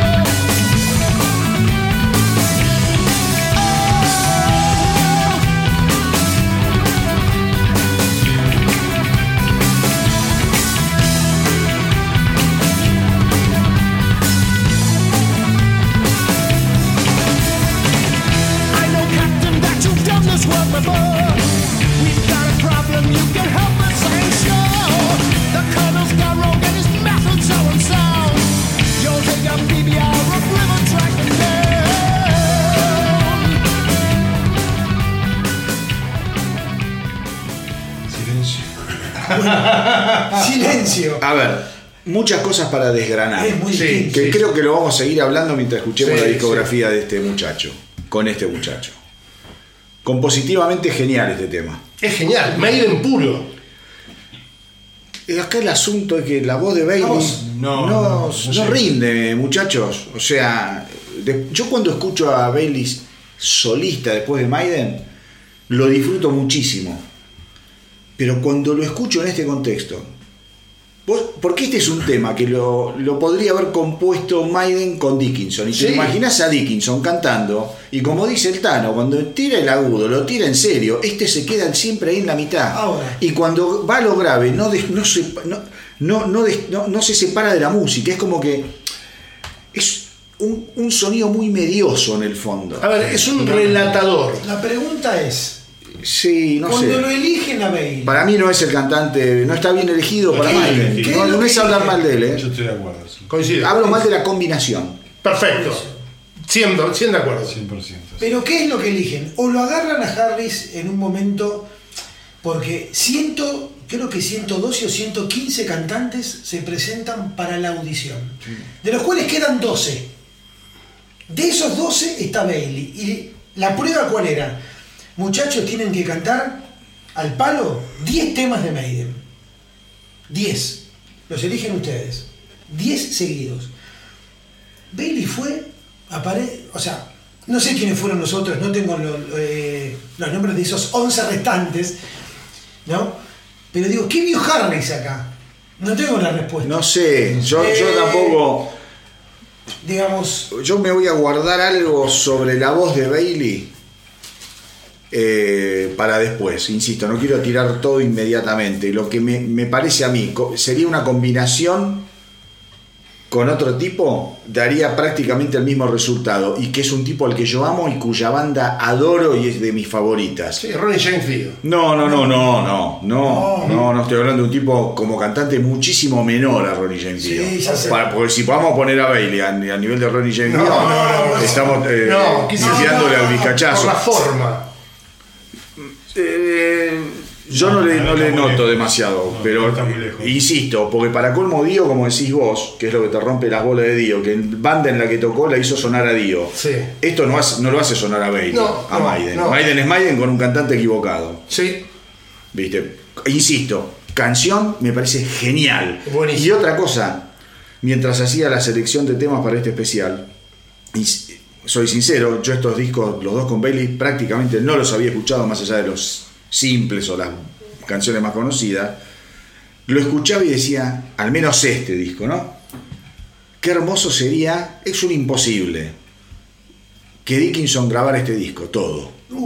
Claro, Sería una cosa de locos. de locos. Bueno, Pero sería una cosa Lo sabemos por las versiones en vivo, las. Lo sabés por la versión recién del el tema, Pero vos decís, seamos honestos, ¿quién no pudo pensar, "Uh, boludo, si lo cantara Bruce? pero por eso te Escuchamos digo. Bruce. Pero bueno, eh, sería un ejercicio a la inversa que Bruce tampoco va a querer, ¿no? olvídate. Bueno, Voy dale. a elegir mi primer tema. Dale. eh, y mi primer tema también está basado en una película. Oh, ya sé Eh, cuál es. eh, un hombre, una valija y un hombre que no para de caer. Uy, buenísimo. Man No on Y me mataste. Temazo. Me mataste ya, me queda un tema, sepámoslo, pero este es un- una maravilla. Maravilla.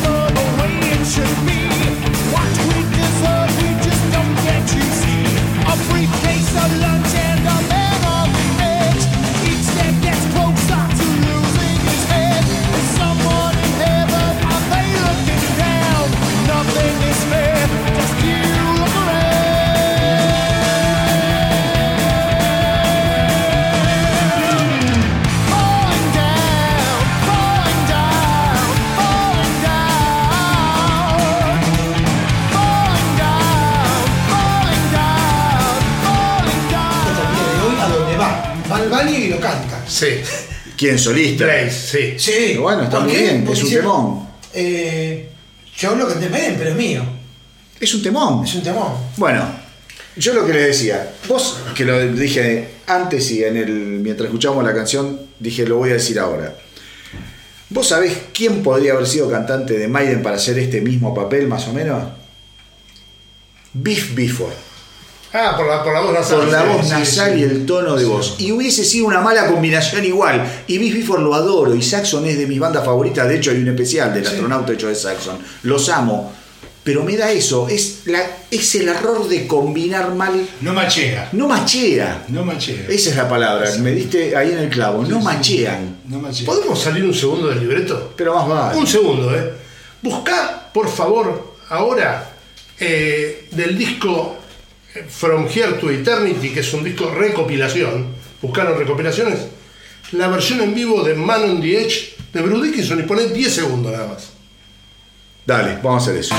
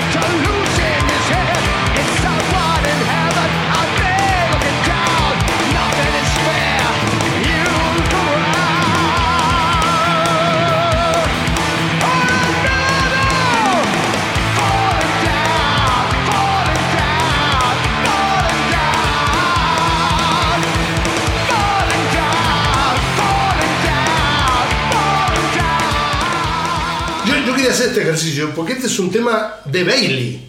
No es un tema de Harris. O sea, es Dickinson cantando un tema de Bailey Girls. Hay que hacer una colecta. Por favor, Dickinson, grabá vos este disco entero. Es increíble lo que suena este tema cantado con, con un cantante, digamos. Con el que machea. Dúctil, machea que machea. Exactamente. Es que, a ver, Dickinson es el sonido Maiden clásico. Yo soy muy partidario, defensor y creo que me gusta más hasta, voy a decir una negrada, pero perdónenme, yo soy muy fanático de Paul Diano, muy. Yo de los dos discos de Paul Diano. Me, me generan algo que no me genera después Dickinson. Pero digo, no soy necio, Dickinson es el sonido Maiden. Y Totalmente. acá, acá lo ves, Comparto. acá lo ves. Comparto. Sigamos con el disco. No, yo no elegí ningún tema de este disco. Directamente Ah, bueno. eh, lo pasé, lo escuché, ¡Wow! me, me costó horrores, lo sufrí. O sea, directamente para mí es un disco que no existe. A ese punto. Wow. Eh, Muy difícil y lo dijo. Es un disco que para mí, estoy de acuerdo con Manolo. O sea, de hecho, llegamos a la conclusión, no machea. O sea, No machea, pero ni siquiera rescatás la música. no, no, musicalmente puedo rescatarlo, pero digamos, no. Para mí no machea, pero rescato grandes canciones. No, no, podés rescatar, podés rescatar varias, varias canciones, pero cuando las cantan, para mí no hay un problema. Se deslucen. Se deslucen, hay un problema, no suena bien, no está.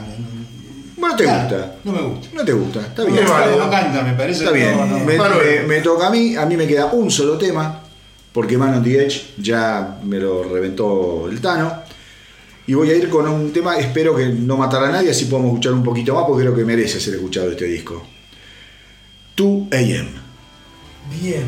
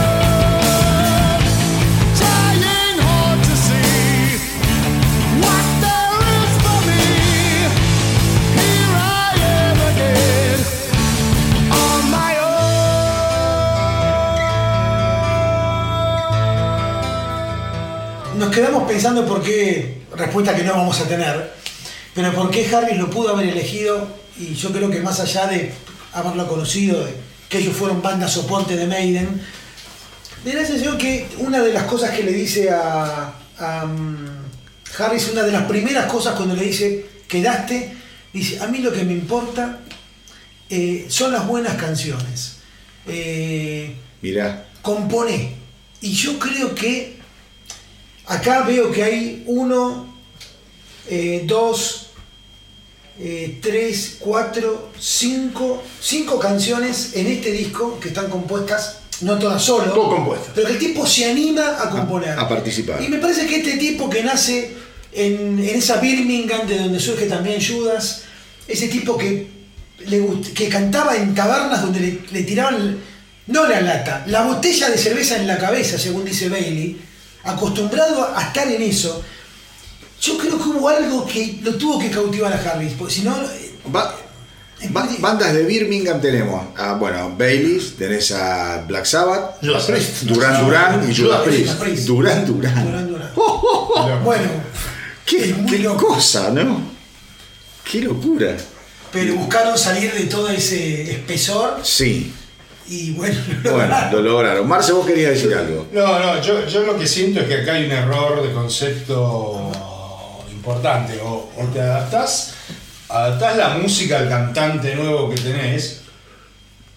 O sea, está claro que él no se adapta, o sea, Bellis hace todo su mejor esfuerzo personal para adaptarse a la música de Maiden, pero también debería haber un esfuerzo del músico, que, de la música en general, de adaptarse al cantante. Y me parece que no se logra eso.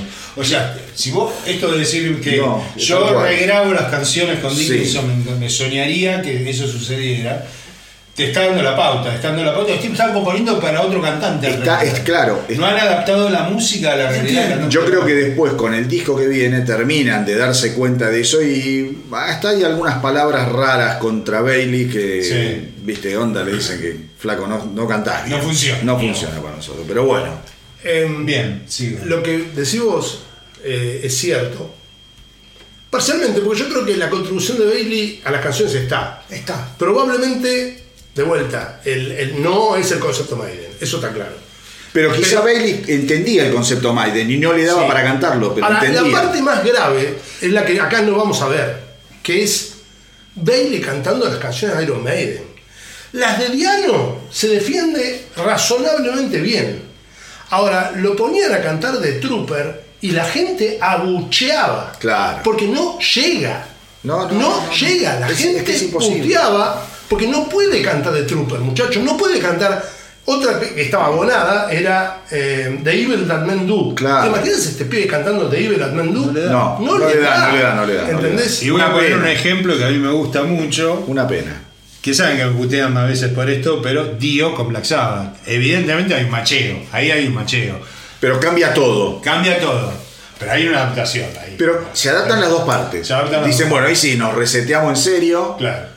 Este tipo viene de Rainbow, de una onda. Y musicalmente es otra cosa. Es otra cosa, musicalmente, hasta líricamente también, ponele. Y hacen unos discos. Y hacen unos discos Clásicos. tremendos, ¿no? Dos clásicos. Dos clásicos. Que Van Como Halen Game es- of Rules. Sí.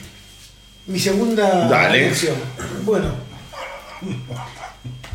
Mi segunda elección tiene que ver justamente con una pregunta que quizás cuando lleguemos a los 70 o a los 80, o la podemos hacer ahora. Es decir, si mirás tu vida en forma retrospectiva, ¿qué cambiarías? ¿Cambiarías algo? ¿Cambiarías todo? ¿O no cambiarías nada? Este tema se llama Judgment of Heaven. Temo. Impresionante. Muente. De lo Es buen disco. loco. no- Es buen disco. Es buen disco. Pobre Bailey. Y quiero pero decir es una un cosa, disco, no sé si fue una sobreactuación, pero Harris declara en su momento, cuando le preguntan, decime tus tres discos favoritos de Maiden, él dice Peace of Mind, Oh, dice em, Seven Son y menciona este. Por eso digo, no sé si no fue una sobreactuación. sí, habrá sido medio un pero palito. te digo ¿no? que lo trae acá, me parece que como desafío a decir sin Bruce, este es, este es un disco. Este es el disco. Me parece muy Como bien. que plantó la bandera. Me parece bien. Defiende la parada. Vamos.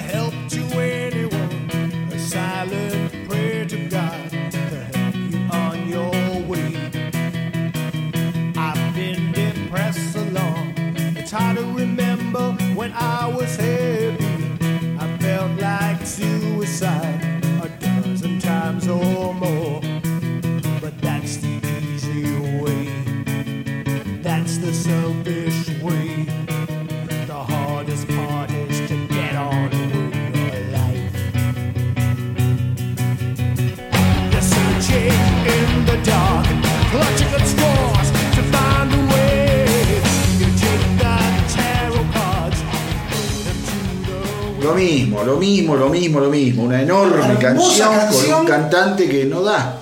No le da. Eh, lo que comentaba yo recién es, eh, en este disco, como decimos que es un disco bastante oscuro, todas las intros son tipo pianísimo, o sea, son tipo bajas. Y cuando vos tenés un cantante potente, las partes bajas te las levanta. Acá quedan chatas. Sí. Después cuando empieza el coro, vos te das cuenta del potencial de la canción. Bueno, te das pero, cuenta de lo que va. pero vos dijiste algo que recién hablábamos. Eh, También hay un tema de la producción, porque el productor un poco tiene que ser ese oído de afuera, esa oreja de afuera, que diga, che, flaco, ponele un poco más de huevo, quedate afónico después de, un- de una grabación y te tomás una semana y volvés. Pero el tono es otro. El tono es otro. Sí. El tono es otro. Una pena, una pena. Un disco en ese sentido penoso. Bueno, va mi último ¿Cómo tema. estamos? Tu último. Yo no tengo más. Va mi último tema. Yo tampoco. Bueno, que para mí es el gran clásico de este disco. 11 minutos, chicos, complicado. Sí. No, no, no, es basado en eh, El nombre de la rosa de Humberto Eco y es Sign of the Cross. abre el álbum. Tenés que abrir un álbum con un cantante nuevo, con un tema- de 11 minutos. Flor de pelota, ¿no?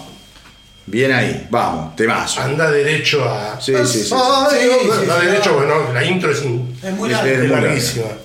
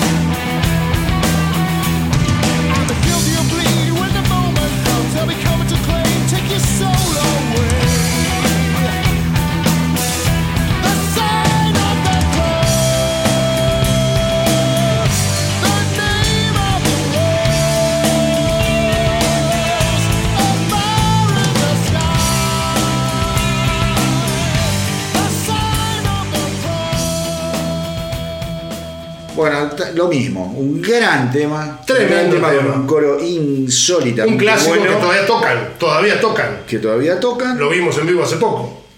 Pero creo que todos coincidimos, al menos acá, ¿no? Nosotros no tenemos la verdad, como siempre digo, somos cuatro amigos que nos ponemos a hablar de música, como se ponen ustedes con sus amigos en su casa y tienen opiniones distintas, qué sé yo, y pueden coincidir o no, y está todo bien, siempre con la mejor onda. Pero... eh, Un coro como of the Claro. Demanda otro rango vocal. Sí, señor. Eso es lo que Y decía. otra fuerza vocal, porque él no tiene fuerza Sí. vocal. Es exactamente. Es Vos sabés que la fuerza, fuerza, la la, fuerza en la actitud en la garganta es Pero algo importante. interesante a favor de Harris y también de Girls y también de Bailey eh, es que compositivamente, por lo menos mi percepción es que, digamos, no es que baja, no es que baja mucho Maiden. Eh, digamos, yo comparaba los dos discos de Judas, ¿no? Estos dos discos medio sombríos Sí. que sacan, que vos decís, mirá que yo soy fan del infierno. y saben lo que Judas para mí. Total. Pero debo admitir que compositivamente Judas ahí entra en un, en un stand-by que no entra Maiden. El tema es la cuestión vocal. Sí, Tal 100%. cual. 100%. Tal 100%. Escucha, ahí los ruidos que se escuchan es que porque entró Balta, mi hijo. Balta, vení, vení un minuto. ¿Cómo, ¿Cómo saluda el astronauta del rock? ¿Qué digo yo siempre? Decirlo con actitud, el que vive el rock.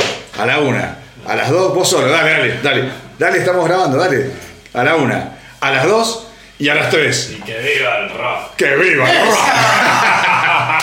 un, gran, un, un gran futbolista. No sé si es un gran hijo, pero es un gran futbolista. Pero algo Creo que, me, es- creo que me importa más que sea un gran Totalmente, futbolista. ¿no? algo Sí, grande más es- importante. Es lo más Eso importante. es lo importante. Un- ¿Cómo anda, Balta? ¿Bien?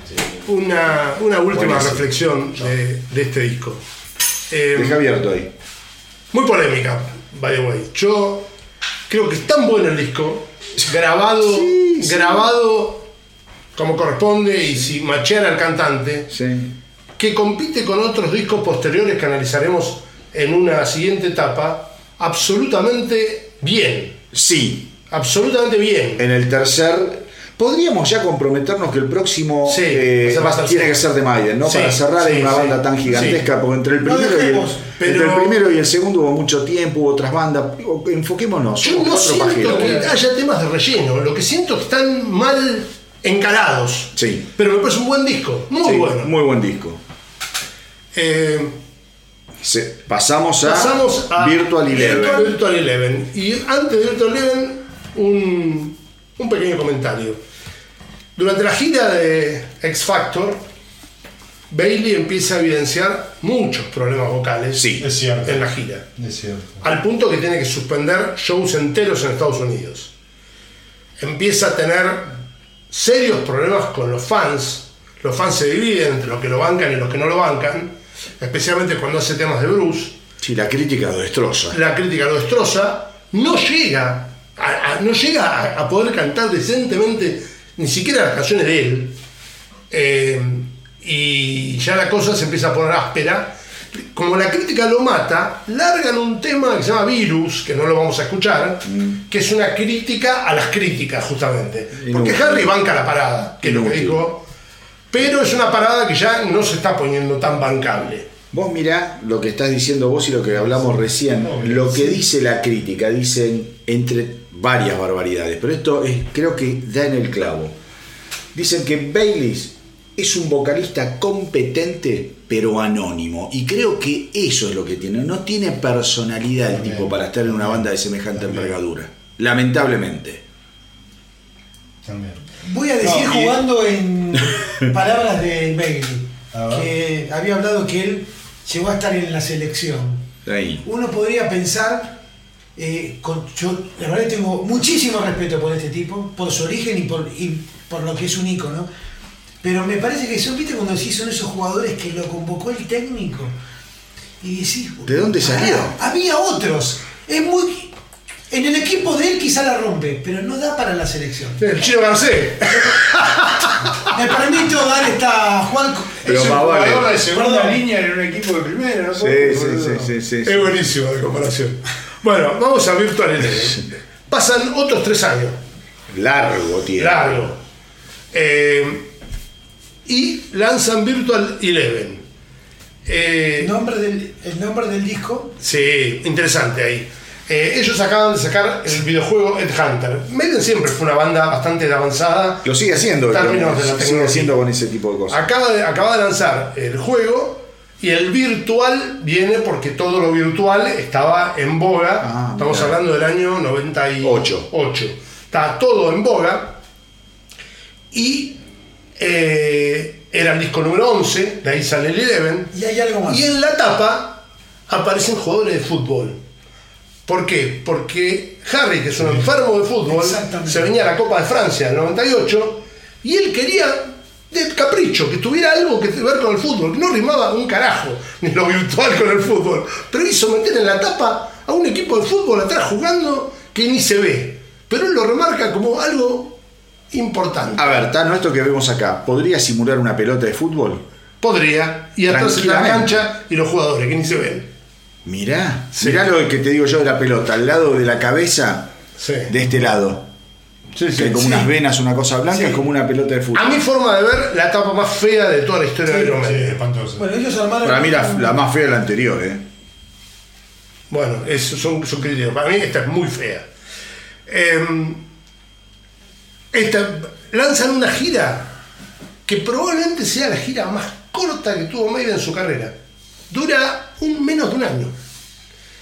Y eso para mí tiene que ver con todos los problemas vocales de, de Bailey, que terminan muy mal en esta gira en el recital de Chile, donde se agarra literalmente a puteadas con, con- con el público, eh, lo escupen, Ah, el mierda. tipo para el show, empieza a putear. eh, está en YouTube si quieren, búsquenlo, es súper sabía. Súper violenta la situación. Eh, y ahí ya, ya no daba para más. Pero- digamos. Ese fue el último granito, si querés, de, de Bailey, ese show, y ahí, sumado a sus pruebas vocales y al fit que no hacía con Sí, la banda. las críticas y la gente. Yo la y otra que tengo es que justamente Baileys es despedido después de tocar en Vélez.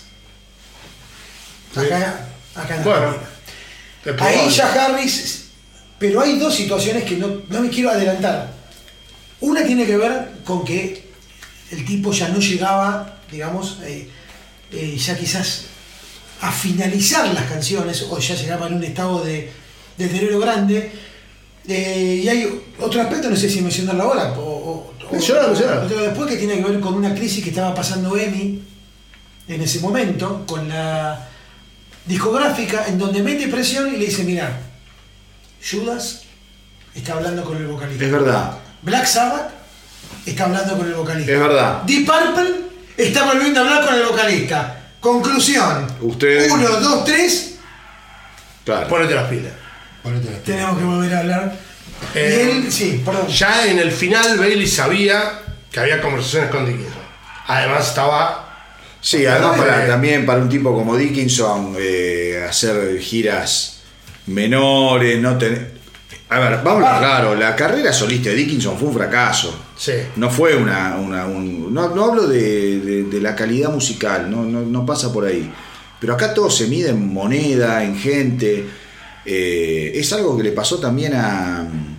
¿Cómo se llama? A Rob Halford. Y los tipos también empiezan a sufrir que eso es algo que está en las dos biografías, en la de Dickinson y en la de Halford, sufren del mismo, eh, digamos, del mismo trauma, la misma situación traumática que es ser los que tienen que tomar todas las decisiones, la gente que labura para ellos, dependen de ellos, entonces, viste, ver que no llenan como llenaban antes, temas de guita, eh, y Maiden, quieras o no, es una empresa, y, viste, ya funciona, digamos, cuando la- el, el- el rompecabezas está bien armado, funciona sola, es decir, grabemos un disco, salgamos de gira, y salen, y las cosas no se detienen. Yendo a, a Virtual Eleven, yo creo que es. Yo hago un paralelo con Diver Down de, de Van Halen, porque para mí es A un ver. disco armado con retazos. No sé cómo explicar. Sí, pero no Eh, las apuradas, porque no, el no Diver las Down sí apuradas. fue a las apuradas. No, este no fue a las apuradas. Este Son no. ocho temas, primer detalle. Primer Es un detalle. disco muy corto para lo que venían haciendo. Es- y, es- y la duración no es tan corta. No, porque tiene un par de temas de 9 y 8 minutos, pero, Ah. pero es un disco con pocas canciones es el lejos el disco con peor crítica, tanto de las críticas como de los fans. Y creo que es el disco menos vendido en la historia de Maiden. Cuando veas, cuando veas, no sé si se modificó ahora que estamos grabando, pero cuando veas la votación de, de los fans del astronauta del rock te vas a dar cuenta. Y aún así me atrevo a decir algo increíble. Vamos. Eh, a mí me gusta este disco. Bueno, por eso, a mí también me gusta. A mí me gusta este disco. A mí también me gusta. Eh, y me gusta bastante. Y te diré que tiene algo muy particular. Me parece más sólido, Bailey cantando que en el anterior, a mí sí. me parece más sólido. mucho más sólido. Mucho más sólido. Este tema, este disco es en inglés lo que se llama más uplifting, o sea, más, Pum para arriba. más pum para arriba. Arranca ya. En cambio, el otro disco era muy oscuro. Arranca ya arriba. Este disco es más accesible a todo el mundo. Ah, Elijas o no elijas algunos de los temas que después mencionaremos, son temas que vos podés escuchar por cualquier banda y son que están bien. Digo, que, que el, el ánimo es bueno. Pero el no es el impacto- ánimo oscuro que tenía el disco anterior. el impacto de. eh, ¿Cómo se llama? El, el anterior, de X Factor. Sí, Fue tan negativo sí, que a este le fue peor. sí. Siendo un álbum Sí. que no, no es peor que el anterior. Había No. que superarlo, ¿no? No, No sé, pero le podrías No, no, haber a dado mí una me- oportunidad si querés. No se la dan, no es que no se la dieron, todavía no se la dan. yo, ¿quieren que empiece? Sí, dale. Yo elegí con un voy a empezar con un tema no típico, como suelo hacer, pero tema que me gusta mucho este disco, que se llama When Two Worlds Collide. Hundido, me la pusiste ya de entrada, temazo.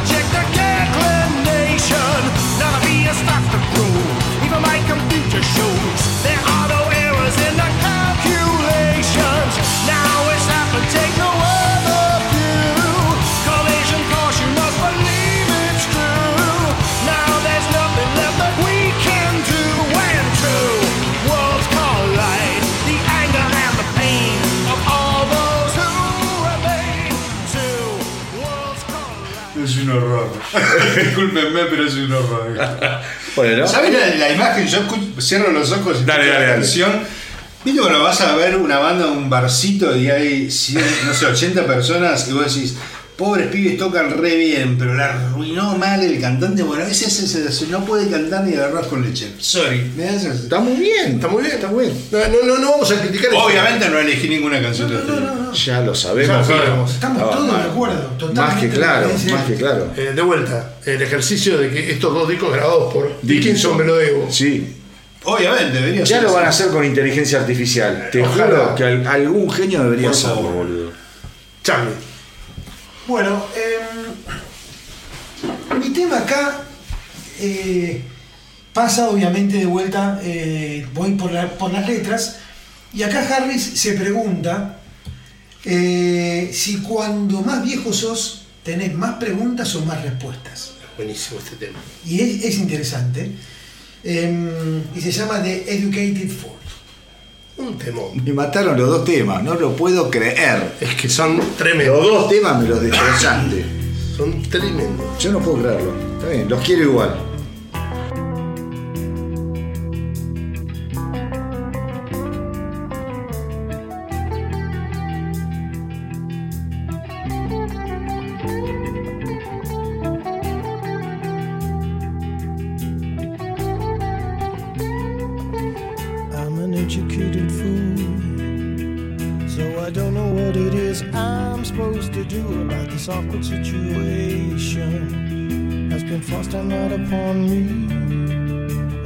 Down into On my own into the valley of life. Got a lifetime of experience.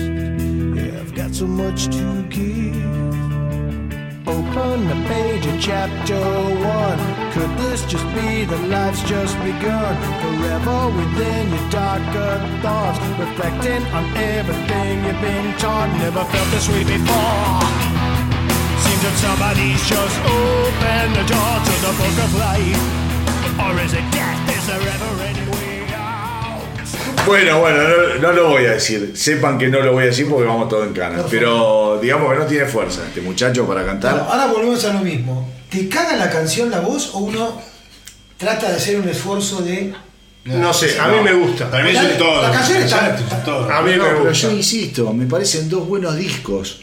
Porque puedo hacer ese esfuerzo de separar las cosas, pero siendo objetivo, si querés, vos tenés que escuchar esto y criticarlo como un todo. Totalmente. Como un todo no le suma, le resta muchísimo. Recién yo le decía a ustedes, vos escuchás esta canción, que es un temazo, un temazo, y el tipo parece que está cantando cuando vos vas a grabar a un estudio la voz de referencia para que puedan tocar los otros músicos. Vos le vas tarareando un poco la canción en cualquier tono, en un tono Bueno. medio, y después vas y cantás. Este tipo, flaco, era el momento de cantar. Capaz pobre le da para esto. Es que no. Está claro que no, no da para más. Bueno, mi último tema. Tu último tema. Mi último tema. Top 10 de Iron Maiden. Así nomás. Dicho por mí que soy fanático. Top 10 de Iron Maiden. And I know what I want. When the timing is right. I'll take what is mine. I am the clansman. Vamos, Perdón. gran tema. Feels good to be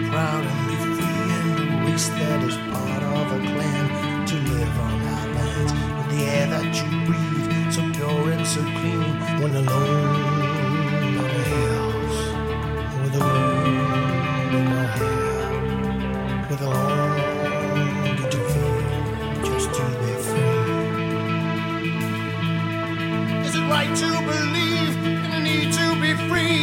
It's a time when you die, and without asking why, can't you see what they do?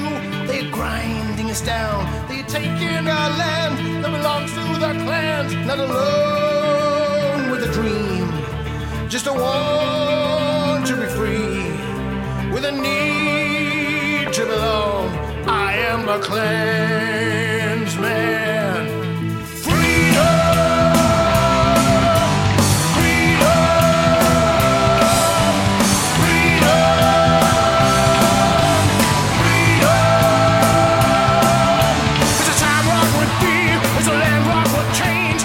Será bueno este tema. Que hasta cantado por Bailey es bueno. Es bueno hasta En lo cual- Pará, pará, vamos, vamos a decir, estamos acá tirando las canciones y en Spotify, viste que te pasan videos. El visualizer. El visualizer, dice Marcelo, ¿se llama así? el visualizer de Spotify, en vez de ponerte a Bailey cantando, te lo pone a Dickinson. Claro, que la, que la cantó muchísimas veces. Ya lo sé, pero te digo, lo han borrado del mapa, pobre gordo. Sí. Pero bueno, Bueno, gran tema, clásico de eh. Ya este está es un clásico. Temazo, bien, bien. Bueno, Charlie, queda un solo tema de Charlie. Bueno, esta canción es terriblemente criticada porque hay una parte de la canción que se repite en demasía y yo comparto. No obstante, eh, sin que me recontra enamore, me agrada y trata de que el miedo que generamos en los niños al respecto de los, de los extraños Uh, ¿eh? se contagia a la sociedad. Don't look the eye of strangers. Bien. Y no vamos a poner un. El éxito de este disco no va a estar. Fíjate, No, Río no va a estar. no va a estar. Perdón, basada en una gran serie que todos hemos visto, a uno le gustó más, más que a otro. eh, la letra la trae Bailey, eh, que eran los expedientes X. Sí. Gran serie. Se basa en. En Nunca Fox supe- Mulder. Fox Mulder. Era, uno era Mulder y otro. Scully. Scully. ¿Quién era la Mulder nena y quién era el tipo? Siempre me No, confundo. Scully es la chica. Claro, Scully es ella. Scully es ella, que ella de grande está buenísima, te digo. Está Entre mucho mejor que cuando hacía los expedientes X. Pero es un Bueno, tema A mí me gusta este tema. Sí, que eligió vamos, vamos.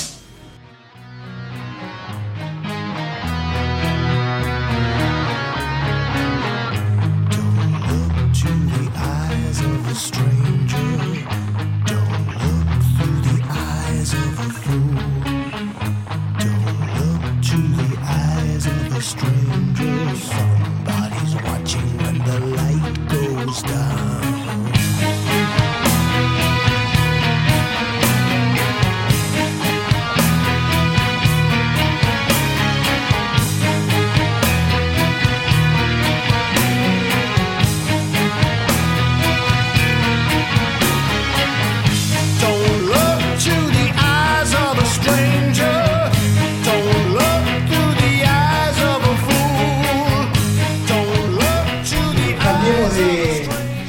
Etapa Sí, le estoy superada. Sobrevivimos a Baileys.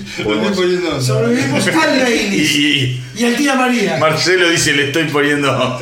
Está poniendo- Estoy sonriendo. ¿eh? Está sonriendo. Está bien, está bien. Cosa que cuando me sale el tano. no. Está muy bien, está muy bien, está muy bien. Bueno, Bueno, eh, al señor Baylis se le aproxima al señor Harris y le dijo, tú no eh, cantas bien. le dijo, simplemente no, canta bien. Sí, así Así fue. Sí. De Y una. antes le dijo, ¿cómo estáis? Amigos. Dijo, y él dijo, pero ya tenemos tres canciones. Sí, las va a cantar otro. Otro, Le bueno. dijo, Sí. hasta luego, hermano. Hasta luego. Ya tenemos apalabrado el retorno de. Bueno, a Adrian Smith le pasa, no de esta manera, pero lo mismo, porque cuando se va hay una canción donde él co- es coautor. Sí. Entonces, eh, llaman a Bruce Dickinson y ya que estamos, ¿qué pasa con Adrian Smith? Y Adrian Smith también, no le fue bien en la cara solista. Pésimo, que no le fue bien. Y- Pésimo Y dice, y, y bueno, traigamos a Adrian Smith. Entonces dicen, pero, ¿tres violeros? Y dice, no, tres violeros. Y, dice- y Adrian Smith dice, no, no, no, no entienden ustedes. Yo no vuelvo si echan a Johnny Gers. Muy bien. Yo no vuelvo si echan a Johnny Gers. Pues amigo, y, y- y podemos complementarnos perfectamente los tres. Y pasan a ser The Three Amigos, que es la película del Donald. Sí, sí, sí, sí, sí. y Tres amigos. Se empiezan a llamar los tres amigos, como la bueno. película de Disney. Sí, sí. La desopilante la historia. Eh, así que vuelven los dos a la banda, pero Dickinson pone una condición, que es, ok, yo vuelvo, pero yo no vuelvo para cantar los temas de Peace of Mind y de, y de Number of the Beast, nada más, y que yo, yo quiero temas nuevos, quiero que sigamos adelante con un fundamento. Tenemos que tener un disco, yo vuelvo si quieren para una gira ahora, que de hecho la hizo, una gira post o reunión, Ajá. pero no voy a hacer una banda, no quiero pertenecer a una banda del pasado. Y quiero hacer los, los covers de uno, digamos. Exactamente. O hacemos material nuevo, bueno o no bueno. Me parece bien. Y dijimos, ok, tenemos material y trae material. Perfecto. Se juntaron y hicieron material nuevo para este disco que sale en el año 2000. Sí, señor. Brave New World. Cambian también de productor. Muy gran bien. A acierto. esto iba a ir. Gran acierto. A esto iba a ir. La producción es de un sudafricano que se llama Kevin Shirley, Sí. Porque sigue siendo hoy el productor Bueno, de, de Maiden. que venía de bandas como Journey, Rush, Zeppelin, eh, Shogun Amasa, Dream Theater, Europe. O sea, Zeppelin, venía, ¿cuándo lo produjo? Ay, mirá vos qué dato ese, habría que ver, ¿no? Habría que ver, pero tú. Mirá qué bárbaro. no el disco. Bueno, después lo vemos, no importa. Eh, y que sí, es como vos decís, va a producir casi todo lo que viene de Claro. después a futuro. Eh, ¿Qué otra cosa? Bueno, la temática, no estamos Para, en para, en antes el la año temática, 2000, sí. antes de la temática, el estudio. Todo muy lindo, Harris, con grabar en tu estudio, en ese, qué sé yo. Vamos a hacerlo en serio, este disco. Bueno, se fueron a grabar a el estudio que se llama Guillermo Hotel de París. O sea, dijeron, este va a ser un disco grabado en serio. Lo otro Sí. era como medio todo caserito. Sí. O sea, la mano de Harris estaba muy presente en los dos discos anteriores, a nivel que él era el productor. él. Él era el Sí, productor. sí, Así sí. que vamos a tener un productor en serio y vamos a grabar un estudio en serio y vamos a hacer algo diferente. Este, esa fue la premisa, digamos. Y debe, también debe, vos ponete a pensar, uno de, de afuera, ¿no? Pero ponete a pensar volver a estar con la formación clásica de Maiden. Claro. Este, Ponerle que, bueno, Johnny Gears no es, pero digamos que están todos los, los de Mind en, en adelante. Totalmente. Debe ser fuertísimo y se debe generar una química natural que cuando la volvés a encontrar, al menos inicialmente como en este disco, da un resultado importantísimo. Importantísimo. Este disco fue tremendamente exitoso Sí, sí. a nivel audiencia y a nivel crítica. Críticas. Por primera vez en, yo te diría, desde No Prayer. Porque, Más, bueno, ah. Fue tratado más o menos por la Pero en gente. 10 años estos tipos estuvieron en el desierto, ¿eh? Sí, sí, sí, sí, sí. Eh, hay algo cierto. Las críticas fueron en general buenas, salvo dos, dos de los críticos más importantes de este tipo de música, entre ellos Blabbermouth, que yo sé que es Sí. una fuente importante para vos. astronauta, sí. Que Blabbermouth estaba, son los 2000, estaba en Slipknot y en Korn. Exacto. Y dicen, estos pibes vuelven a hacer la música de Number of the Beast, más o menos. Sí. Y les parecía que no habían evolucionado. En ese sentido, Blabbermouth fue bastante autocrítica y digamos que se rediseñó en, en- en algún punto, porque si vos hoy eh, frecuentás Blabbermouth, más allá de que siempre está eh, lo que es la vanguardia, gran parte de lo- a lo que se dedican es a, a bandas históricas, es como que los tipos también entienden que hubo una una vuelta de tuerca más allá de lo que fue el grunge, el new metal, el, Total. ¿no? El- eh, esa, esa explosión que hubo del hardcore en un momento en los 2000. Es como que los tipos también dicen, bueno, tiene que convivir todo, porque es imposible si no. Editorialmente hablando. Sí, sí, sí. Para sumar al concepto, vuelven a la banda dos íconos, vuelven al sonido más clásico, vuelven a Derek Riggs en la tapa. Ahí tenés. Ahí está. Todo vuelve. Todo, todo, todo, todo. Pero lo único que falta es Martin Birch porque está en otra cosa, digamos. Está medio retirado Está ya. retirado a esa altura. Pero vuelven a la esencia de Maiden verdadera. Otro detalle, y este es autorreferencial, es que estamos 2000, estamos en la era de Napster. Y todo el mundo escucha el avance del primer single de este disco en Napster, bajándolo como se bajaba en el año 2000. Sí, sí, sí. Muchos de nosotros recién teníamos alguna banda ancha pedorra. Pedorra. Algunos tenían el dial-up todavía con el... Y tardar un MP bajar un MP3 tardabas media hora para bajar un tema. Exacto. Pero todo el mundo escuchó el avance de este... De este Pero eso fue una decisión de ellos, sí, sí, sí, sí, sí, sí. con un acuerdo con Napster. Algo así. O Algo sea, así. hicieron la, la- la que no, la que no entendió Metallica, que después la terminó entendiendo, que se Exactamente. básicamente, pero. Y entonces voy a aprovechar para arrancar. Sí, dale. Y voy a elegir ese tema, que cuya letra dice algo así como, di adiós a la gravedad, di adiós a la muerte, porque la sombra del hombre de mimbre se está levantando. Ah, The Wicker Man, basada en una famosa película de los 70, hecha un desastre por Nicolas Cage en los, allá por los 2000 y algo. No la vi. No la veas, pero la original es muy buena, la de los 70. el, sen- eh, el El- sencillo principal del álbum. The Wicker Man. Es un temazo. Smith y Dickinson. Sí, sí. temazo abre, que abre el disco. Y son Los el dos que vuelven. Mirá, Los dos que vuelven. Los dos Mirá que vos, vuelven. Ponelo porque es increíble. Tremendo, tremendo tema.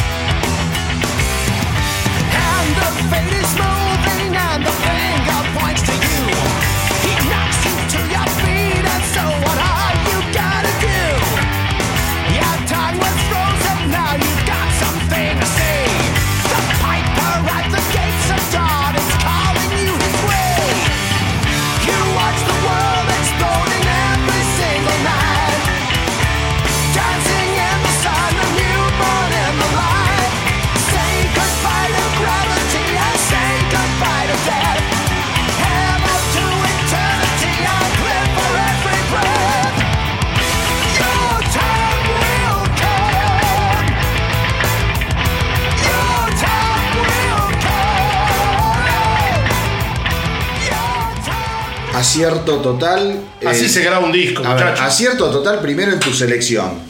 Yo no lo elegí, por ejemplo, no, sé si mataste a alguien, pero Yo buenísimo porque este es un ticón para escuchar bien. Eh, la producción, muchachos, eh, a Marce, a mí nos interesa mucho el tema de la producción. Eso Es es, otra cosa. es otra cosa. Está todo luce, todo tiene su lugar, todo tiene el brillo que tiene que tener, todo tiene el, el- el lugar, la batería, lo que cambia, lo que cambia la batería. Traten de escuchar eh, Factor Eleven, traten de escuchar, no, eh, Victor Eleven. Victor Eleven y eh, ¿cómo se llama? X Factor y no, la batería es una cosa totalmente Chata. chata, muy chata. Eh, esto esto está bien producido, esto está bien compuesto. Y Dickinson, hermano. Y La bien- energía. Y bien marcado Dickinson, Total. porque se nota la mano del productor atrás. Tipo, ponele garra, levantá. Tremendo. A ver, es lo que yo te digo, cuando vos te volvés a juntar con la esencia de tu vida artística, se debe producir ya naturalmente una mejora, un upgrade. Y si vos tenés el productor indicado, eso lo- es inacabable lo que podés hacer. No, pero el hecho de que no grabaran en la granja de Japón, Sí, sí. un activo grande, o sea, me parece recapacitaron. No, y, y de vuelta, así se abre un disco, muchachos. Así se abre un disco. Sí, sí. Sí, Así se abre. que te parta el cráneo de Así se abre un entrada. Tal cual. Así se abre un disco. Temazo. Bueno, ¿quién sigue? Sigo yo, voy por el otro single y acá sí elijo los temas pues, tremendos, ¿sí? Que es Out of the Silent Planet. Oh. Temazo. temazo Increíble tema. Me reventó. Ah, tengo Te anécdotas para este Y decir, un grupo de extraterrestres destruyen su planeta. Y ahora vienen a buscarnos. Bueno, después, después te- vete otro. otro Dale, playlist. dale, dale. Out of the silent planet we are. Out of the silent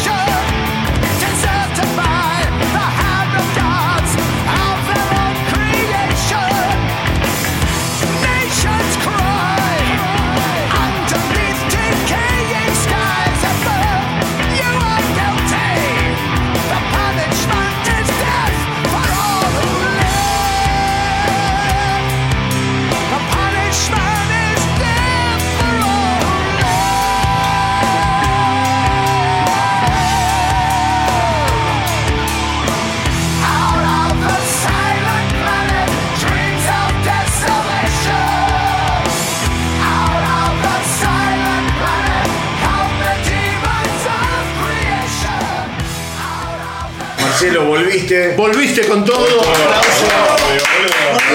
De mayo. Siempre estuvo. Estuviste Bueno. en coma, pero despertaste. Este es otro tema relativamente frustrante en un aspecto, como lo era Alexander the Great antes, tema que nunca había sido tocado. Ahora lo empezaron a tocar el año Ahora pasado. lo tocaron en esta gira. Claro. Este tema lo tocaron siete veces en su carrera, nada más. Siete. Durante la gira de este disco. Y lo sacaron del setlist. Nadie sabe por qué. Afortunadamente para los que fueron, yo no pude, porque no estaba en Argentina.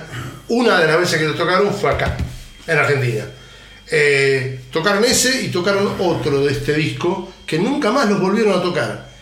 eh, The Fallen Angel. Esos dos temas tocaron acá y terminaron el show. Y es más, hicieron algo parecido a lo que hizo. eh, Perdón, el paralelo Dale, todo, todo, todo. Durán Durán, cuando vino acá, una de las primeras veces, paró todo e hizo un tema que no venía haciendo para filmarlo para el público. Ah, No me acuerdo qué, qué tema era.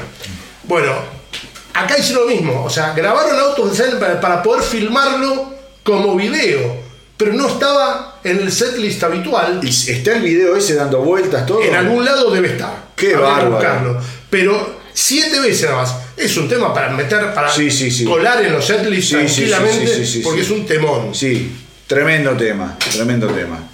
Muy, Muy muy, buen muy tema. buen tema. ¿Charlie o yo? Bestia. El que decidan ustedes, yo voy último, así que. Eh, bueno, mi último tema. Ah, claro, vos te quedás Ah, acá. te quedó mi uno. último tema, bueno, le hace honor al nombre. Estamos en Aldous. Huxley. Exactamente. eh, Temón. El avance tecnológico, los avances en la humanidad, bueno, año 2000 y un futuro di- totalmente distópico. Chicos, Me mataste a mí ahora. Bienvenido. Chicos, si no leyeron, si no leyeron Un Mundo Feliz, No, No, y sí, clásico. por favor, a todos los que están ahí, léanlo, porque es uno de los mejores libros de la historia. Primero, lean. Sí, y ¿no? después esto hay que Lean un mundo feliz. Exactamente. Y ahora a escuchar Brave New World. Qué tema, la concha de la lora. Qué tema.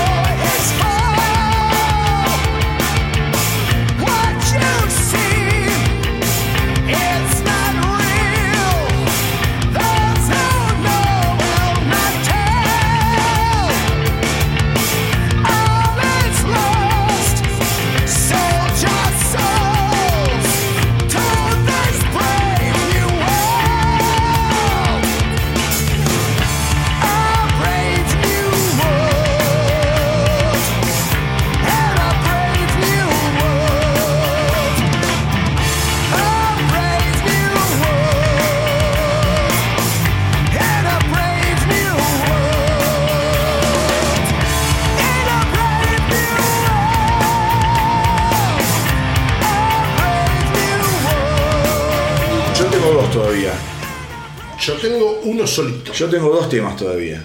Uno solito y. ¿Estamos al aire? Sí, ¿Puede sí, ser? obvio. Puede ser polémico, no me, no me retiro. Pero para mí, para todo fan de Maiden, esto es un himno. Es un tema que compuso Harry a la muerte de su papá. Ya sé cuál es. Sí, ya sé. Perfecto. Ya sé cuál es. Y es un tema que dedica permanentemente a los fans de todo el mundo para que lo canten con la banda porque es un himno. Blood. Y es Hermano de Sangre. ¿Sabes a quién está dedicado? A Ronnie James Dio. Sí, Sí, señor. también. Sí, señor. Pero lo compuso por Sí. la muerte del papá. Sí. Temazo, temazo.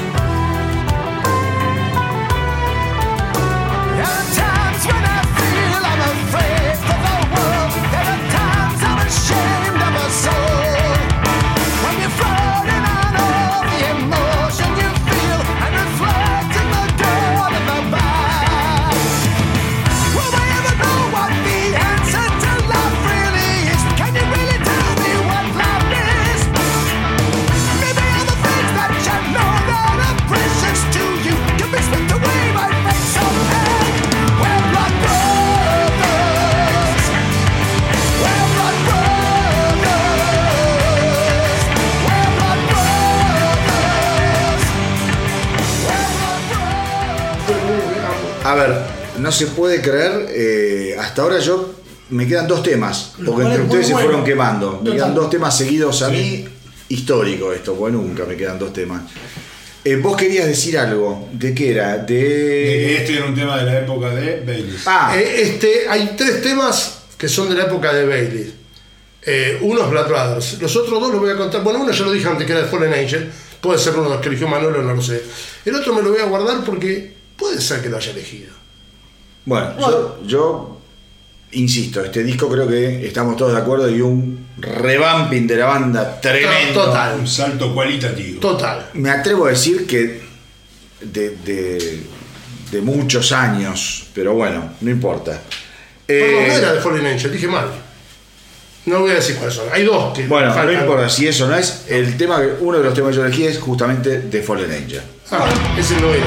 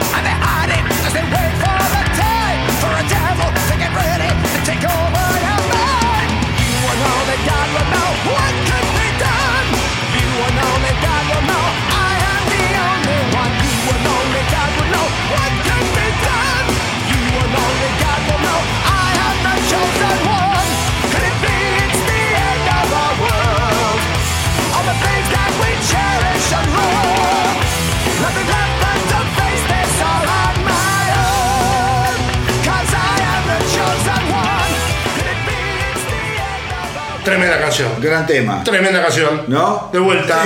Bestia. Eh, Smith Harris. Es ya muy todo dicho. Claro, ya está. Maiden. Más durísimo. Maiden, pura sangre de Maiden, ADN, ¿no? Sí. ADN puro.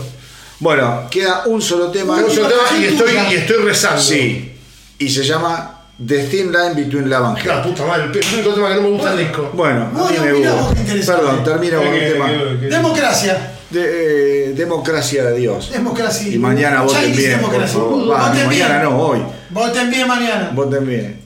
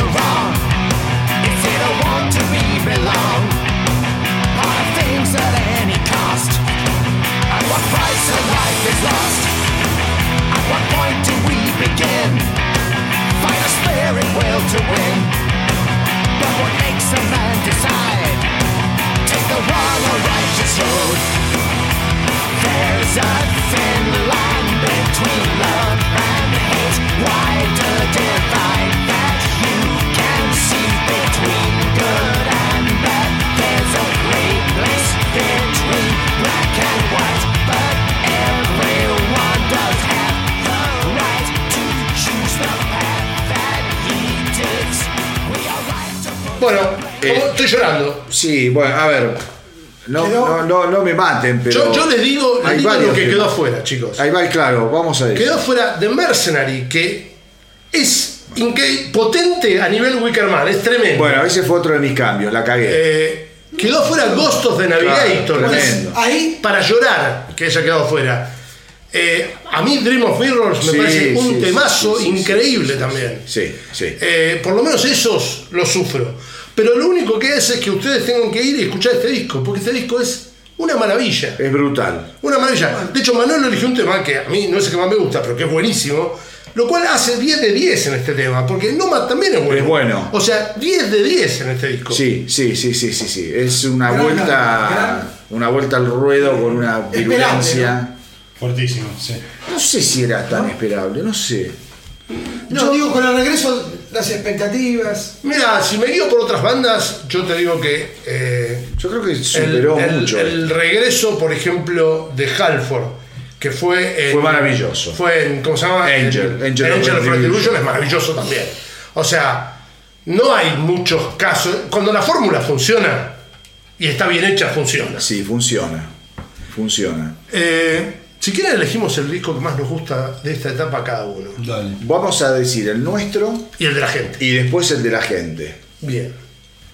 A ver, yo lo voy- déjenme para lo último. Elegí Bueno. último las canciones, Marcelo. Brave New World, sin duda. Brave New World. Sin duda. Sin duda. Bueno.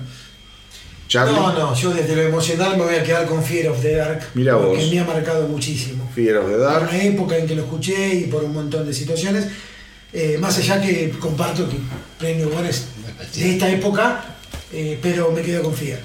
Yo, emulando a un amigo nuestro, te mando un abrazo, Ariel Slaven, voy a decir que el mundo fue un lugar mejor cuando volvió Bruce Dickinson a Iron Maiden, así que voy a elegir Brave New World Sí, señor. como Bien. este, el disco de esta etapa. El disco de esta etapa. Bueno, yo tengo que coincidir, para mí también. Brave New World es. eh, ¿Qué sé yo? Sublime. Es sublime. Dentro de todo lo que escuchamos, a, a mí me parece de, de un nivel distinto. Distinto, distinto. Ahora, vamos, en este momento estoy entrando a la web A del astronauta. Yo ya más o menos, por cómo venía la votación, ya me imagino que no, no, no, no, no cambió. no. Era abrumador la diferencia. ¿eh? abrumadora. La diferencia era abrumadora, la verdad. Vamos a la votación. Danos todos los porcentajes. así. Vamos a todos, todos, todos. Vamos con en el orden que, que hicimos. Bueno, no en el orden no. Vamos de, ma- de menor a mayor. Sí, Virtual Eleven, sí. 0%. No Cero, lo votó no, nadie. Nadie. Nadie. Con el 3,27% de los seguidores del astronauta han votado a No Praying for the Dying.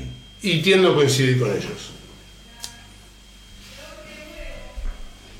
Con el 9, con el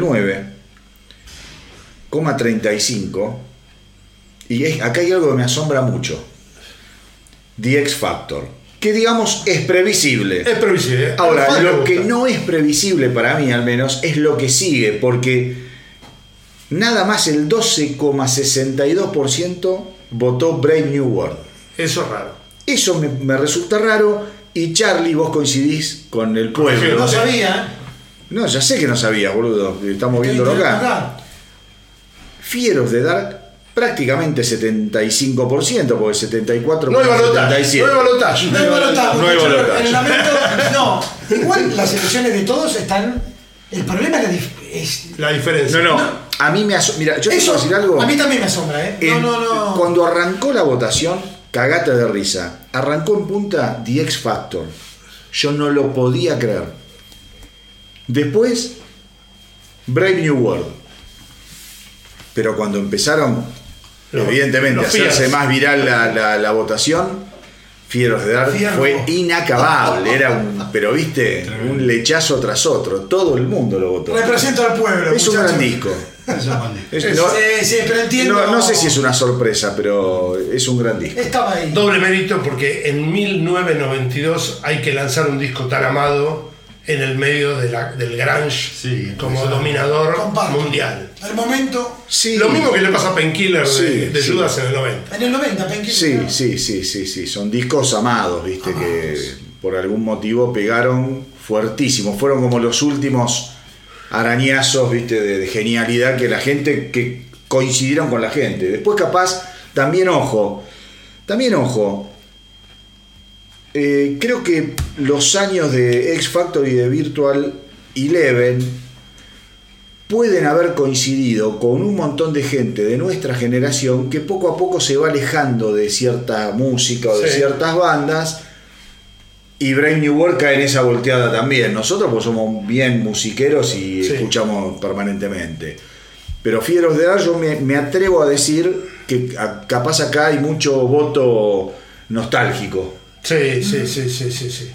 ¿No? Sí, Todavía asociado al primer mail. Eso, eso mismo, eso mismo, eso Sí. mismo. Me pareció interesante como ejercicio, creo que estaría bueno seguir haciendo esto de las votaciones de la gente porque para los Sí. otros especiales. Y te retomo pensando en que, por lo que comentaste, el próximo deberá ser la tercera parte. Ya la última. La ya la última. última, Cinco perdón. Y ya, no sé, con la fecha ya estamos fin de año, si podemos animarnos a sacarlo. Sí, si coincidimos sí. en noviembre. Sí, Sí, sí, sí. Podríamos ya- hacerlo. Ya tenemos, yo las canciones ya las tengo. Sí, las tenemos ya, porque le contamos a la gente, lo primero que se nos había ocurrido era hacer un especial desde No Prayer hasta Senjutsu y nos dimos cuenta que era una obra maratónica y, No, y era, era mutilar la obra. Injusta, injusta, injusta. Sí. Injusta para este formato. Y el formato es lindo, de cagarnos temas, de, Sí, de- sí, rompernos las pelotas de esta manera.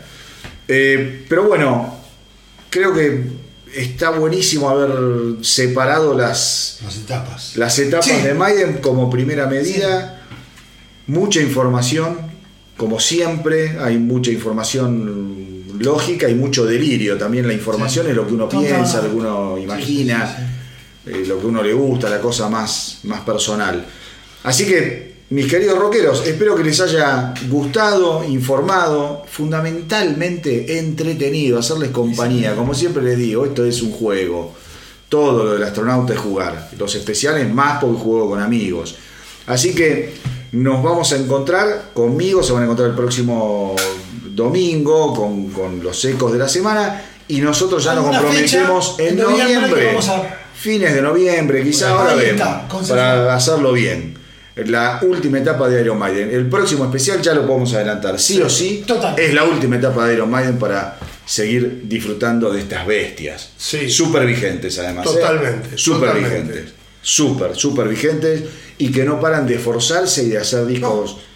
Bueno, ya vamos, Ya vamos a ver, ya pero son maravillas. Así que bueno, nos despedimos hasta el próximo programa del Astronauta de Rock, como siempre, diciéndoles a todos ustedes a la una, a las dos y a las tres, ¡que viva el rock!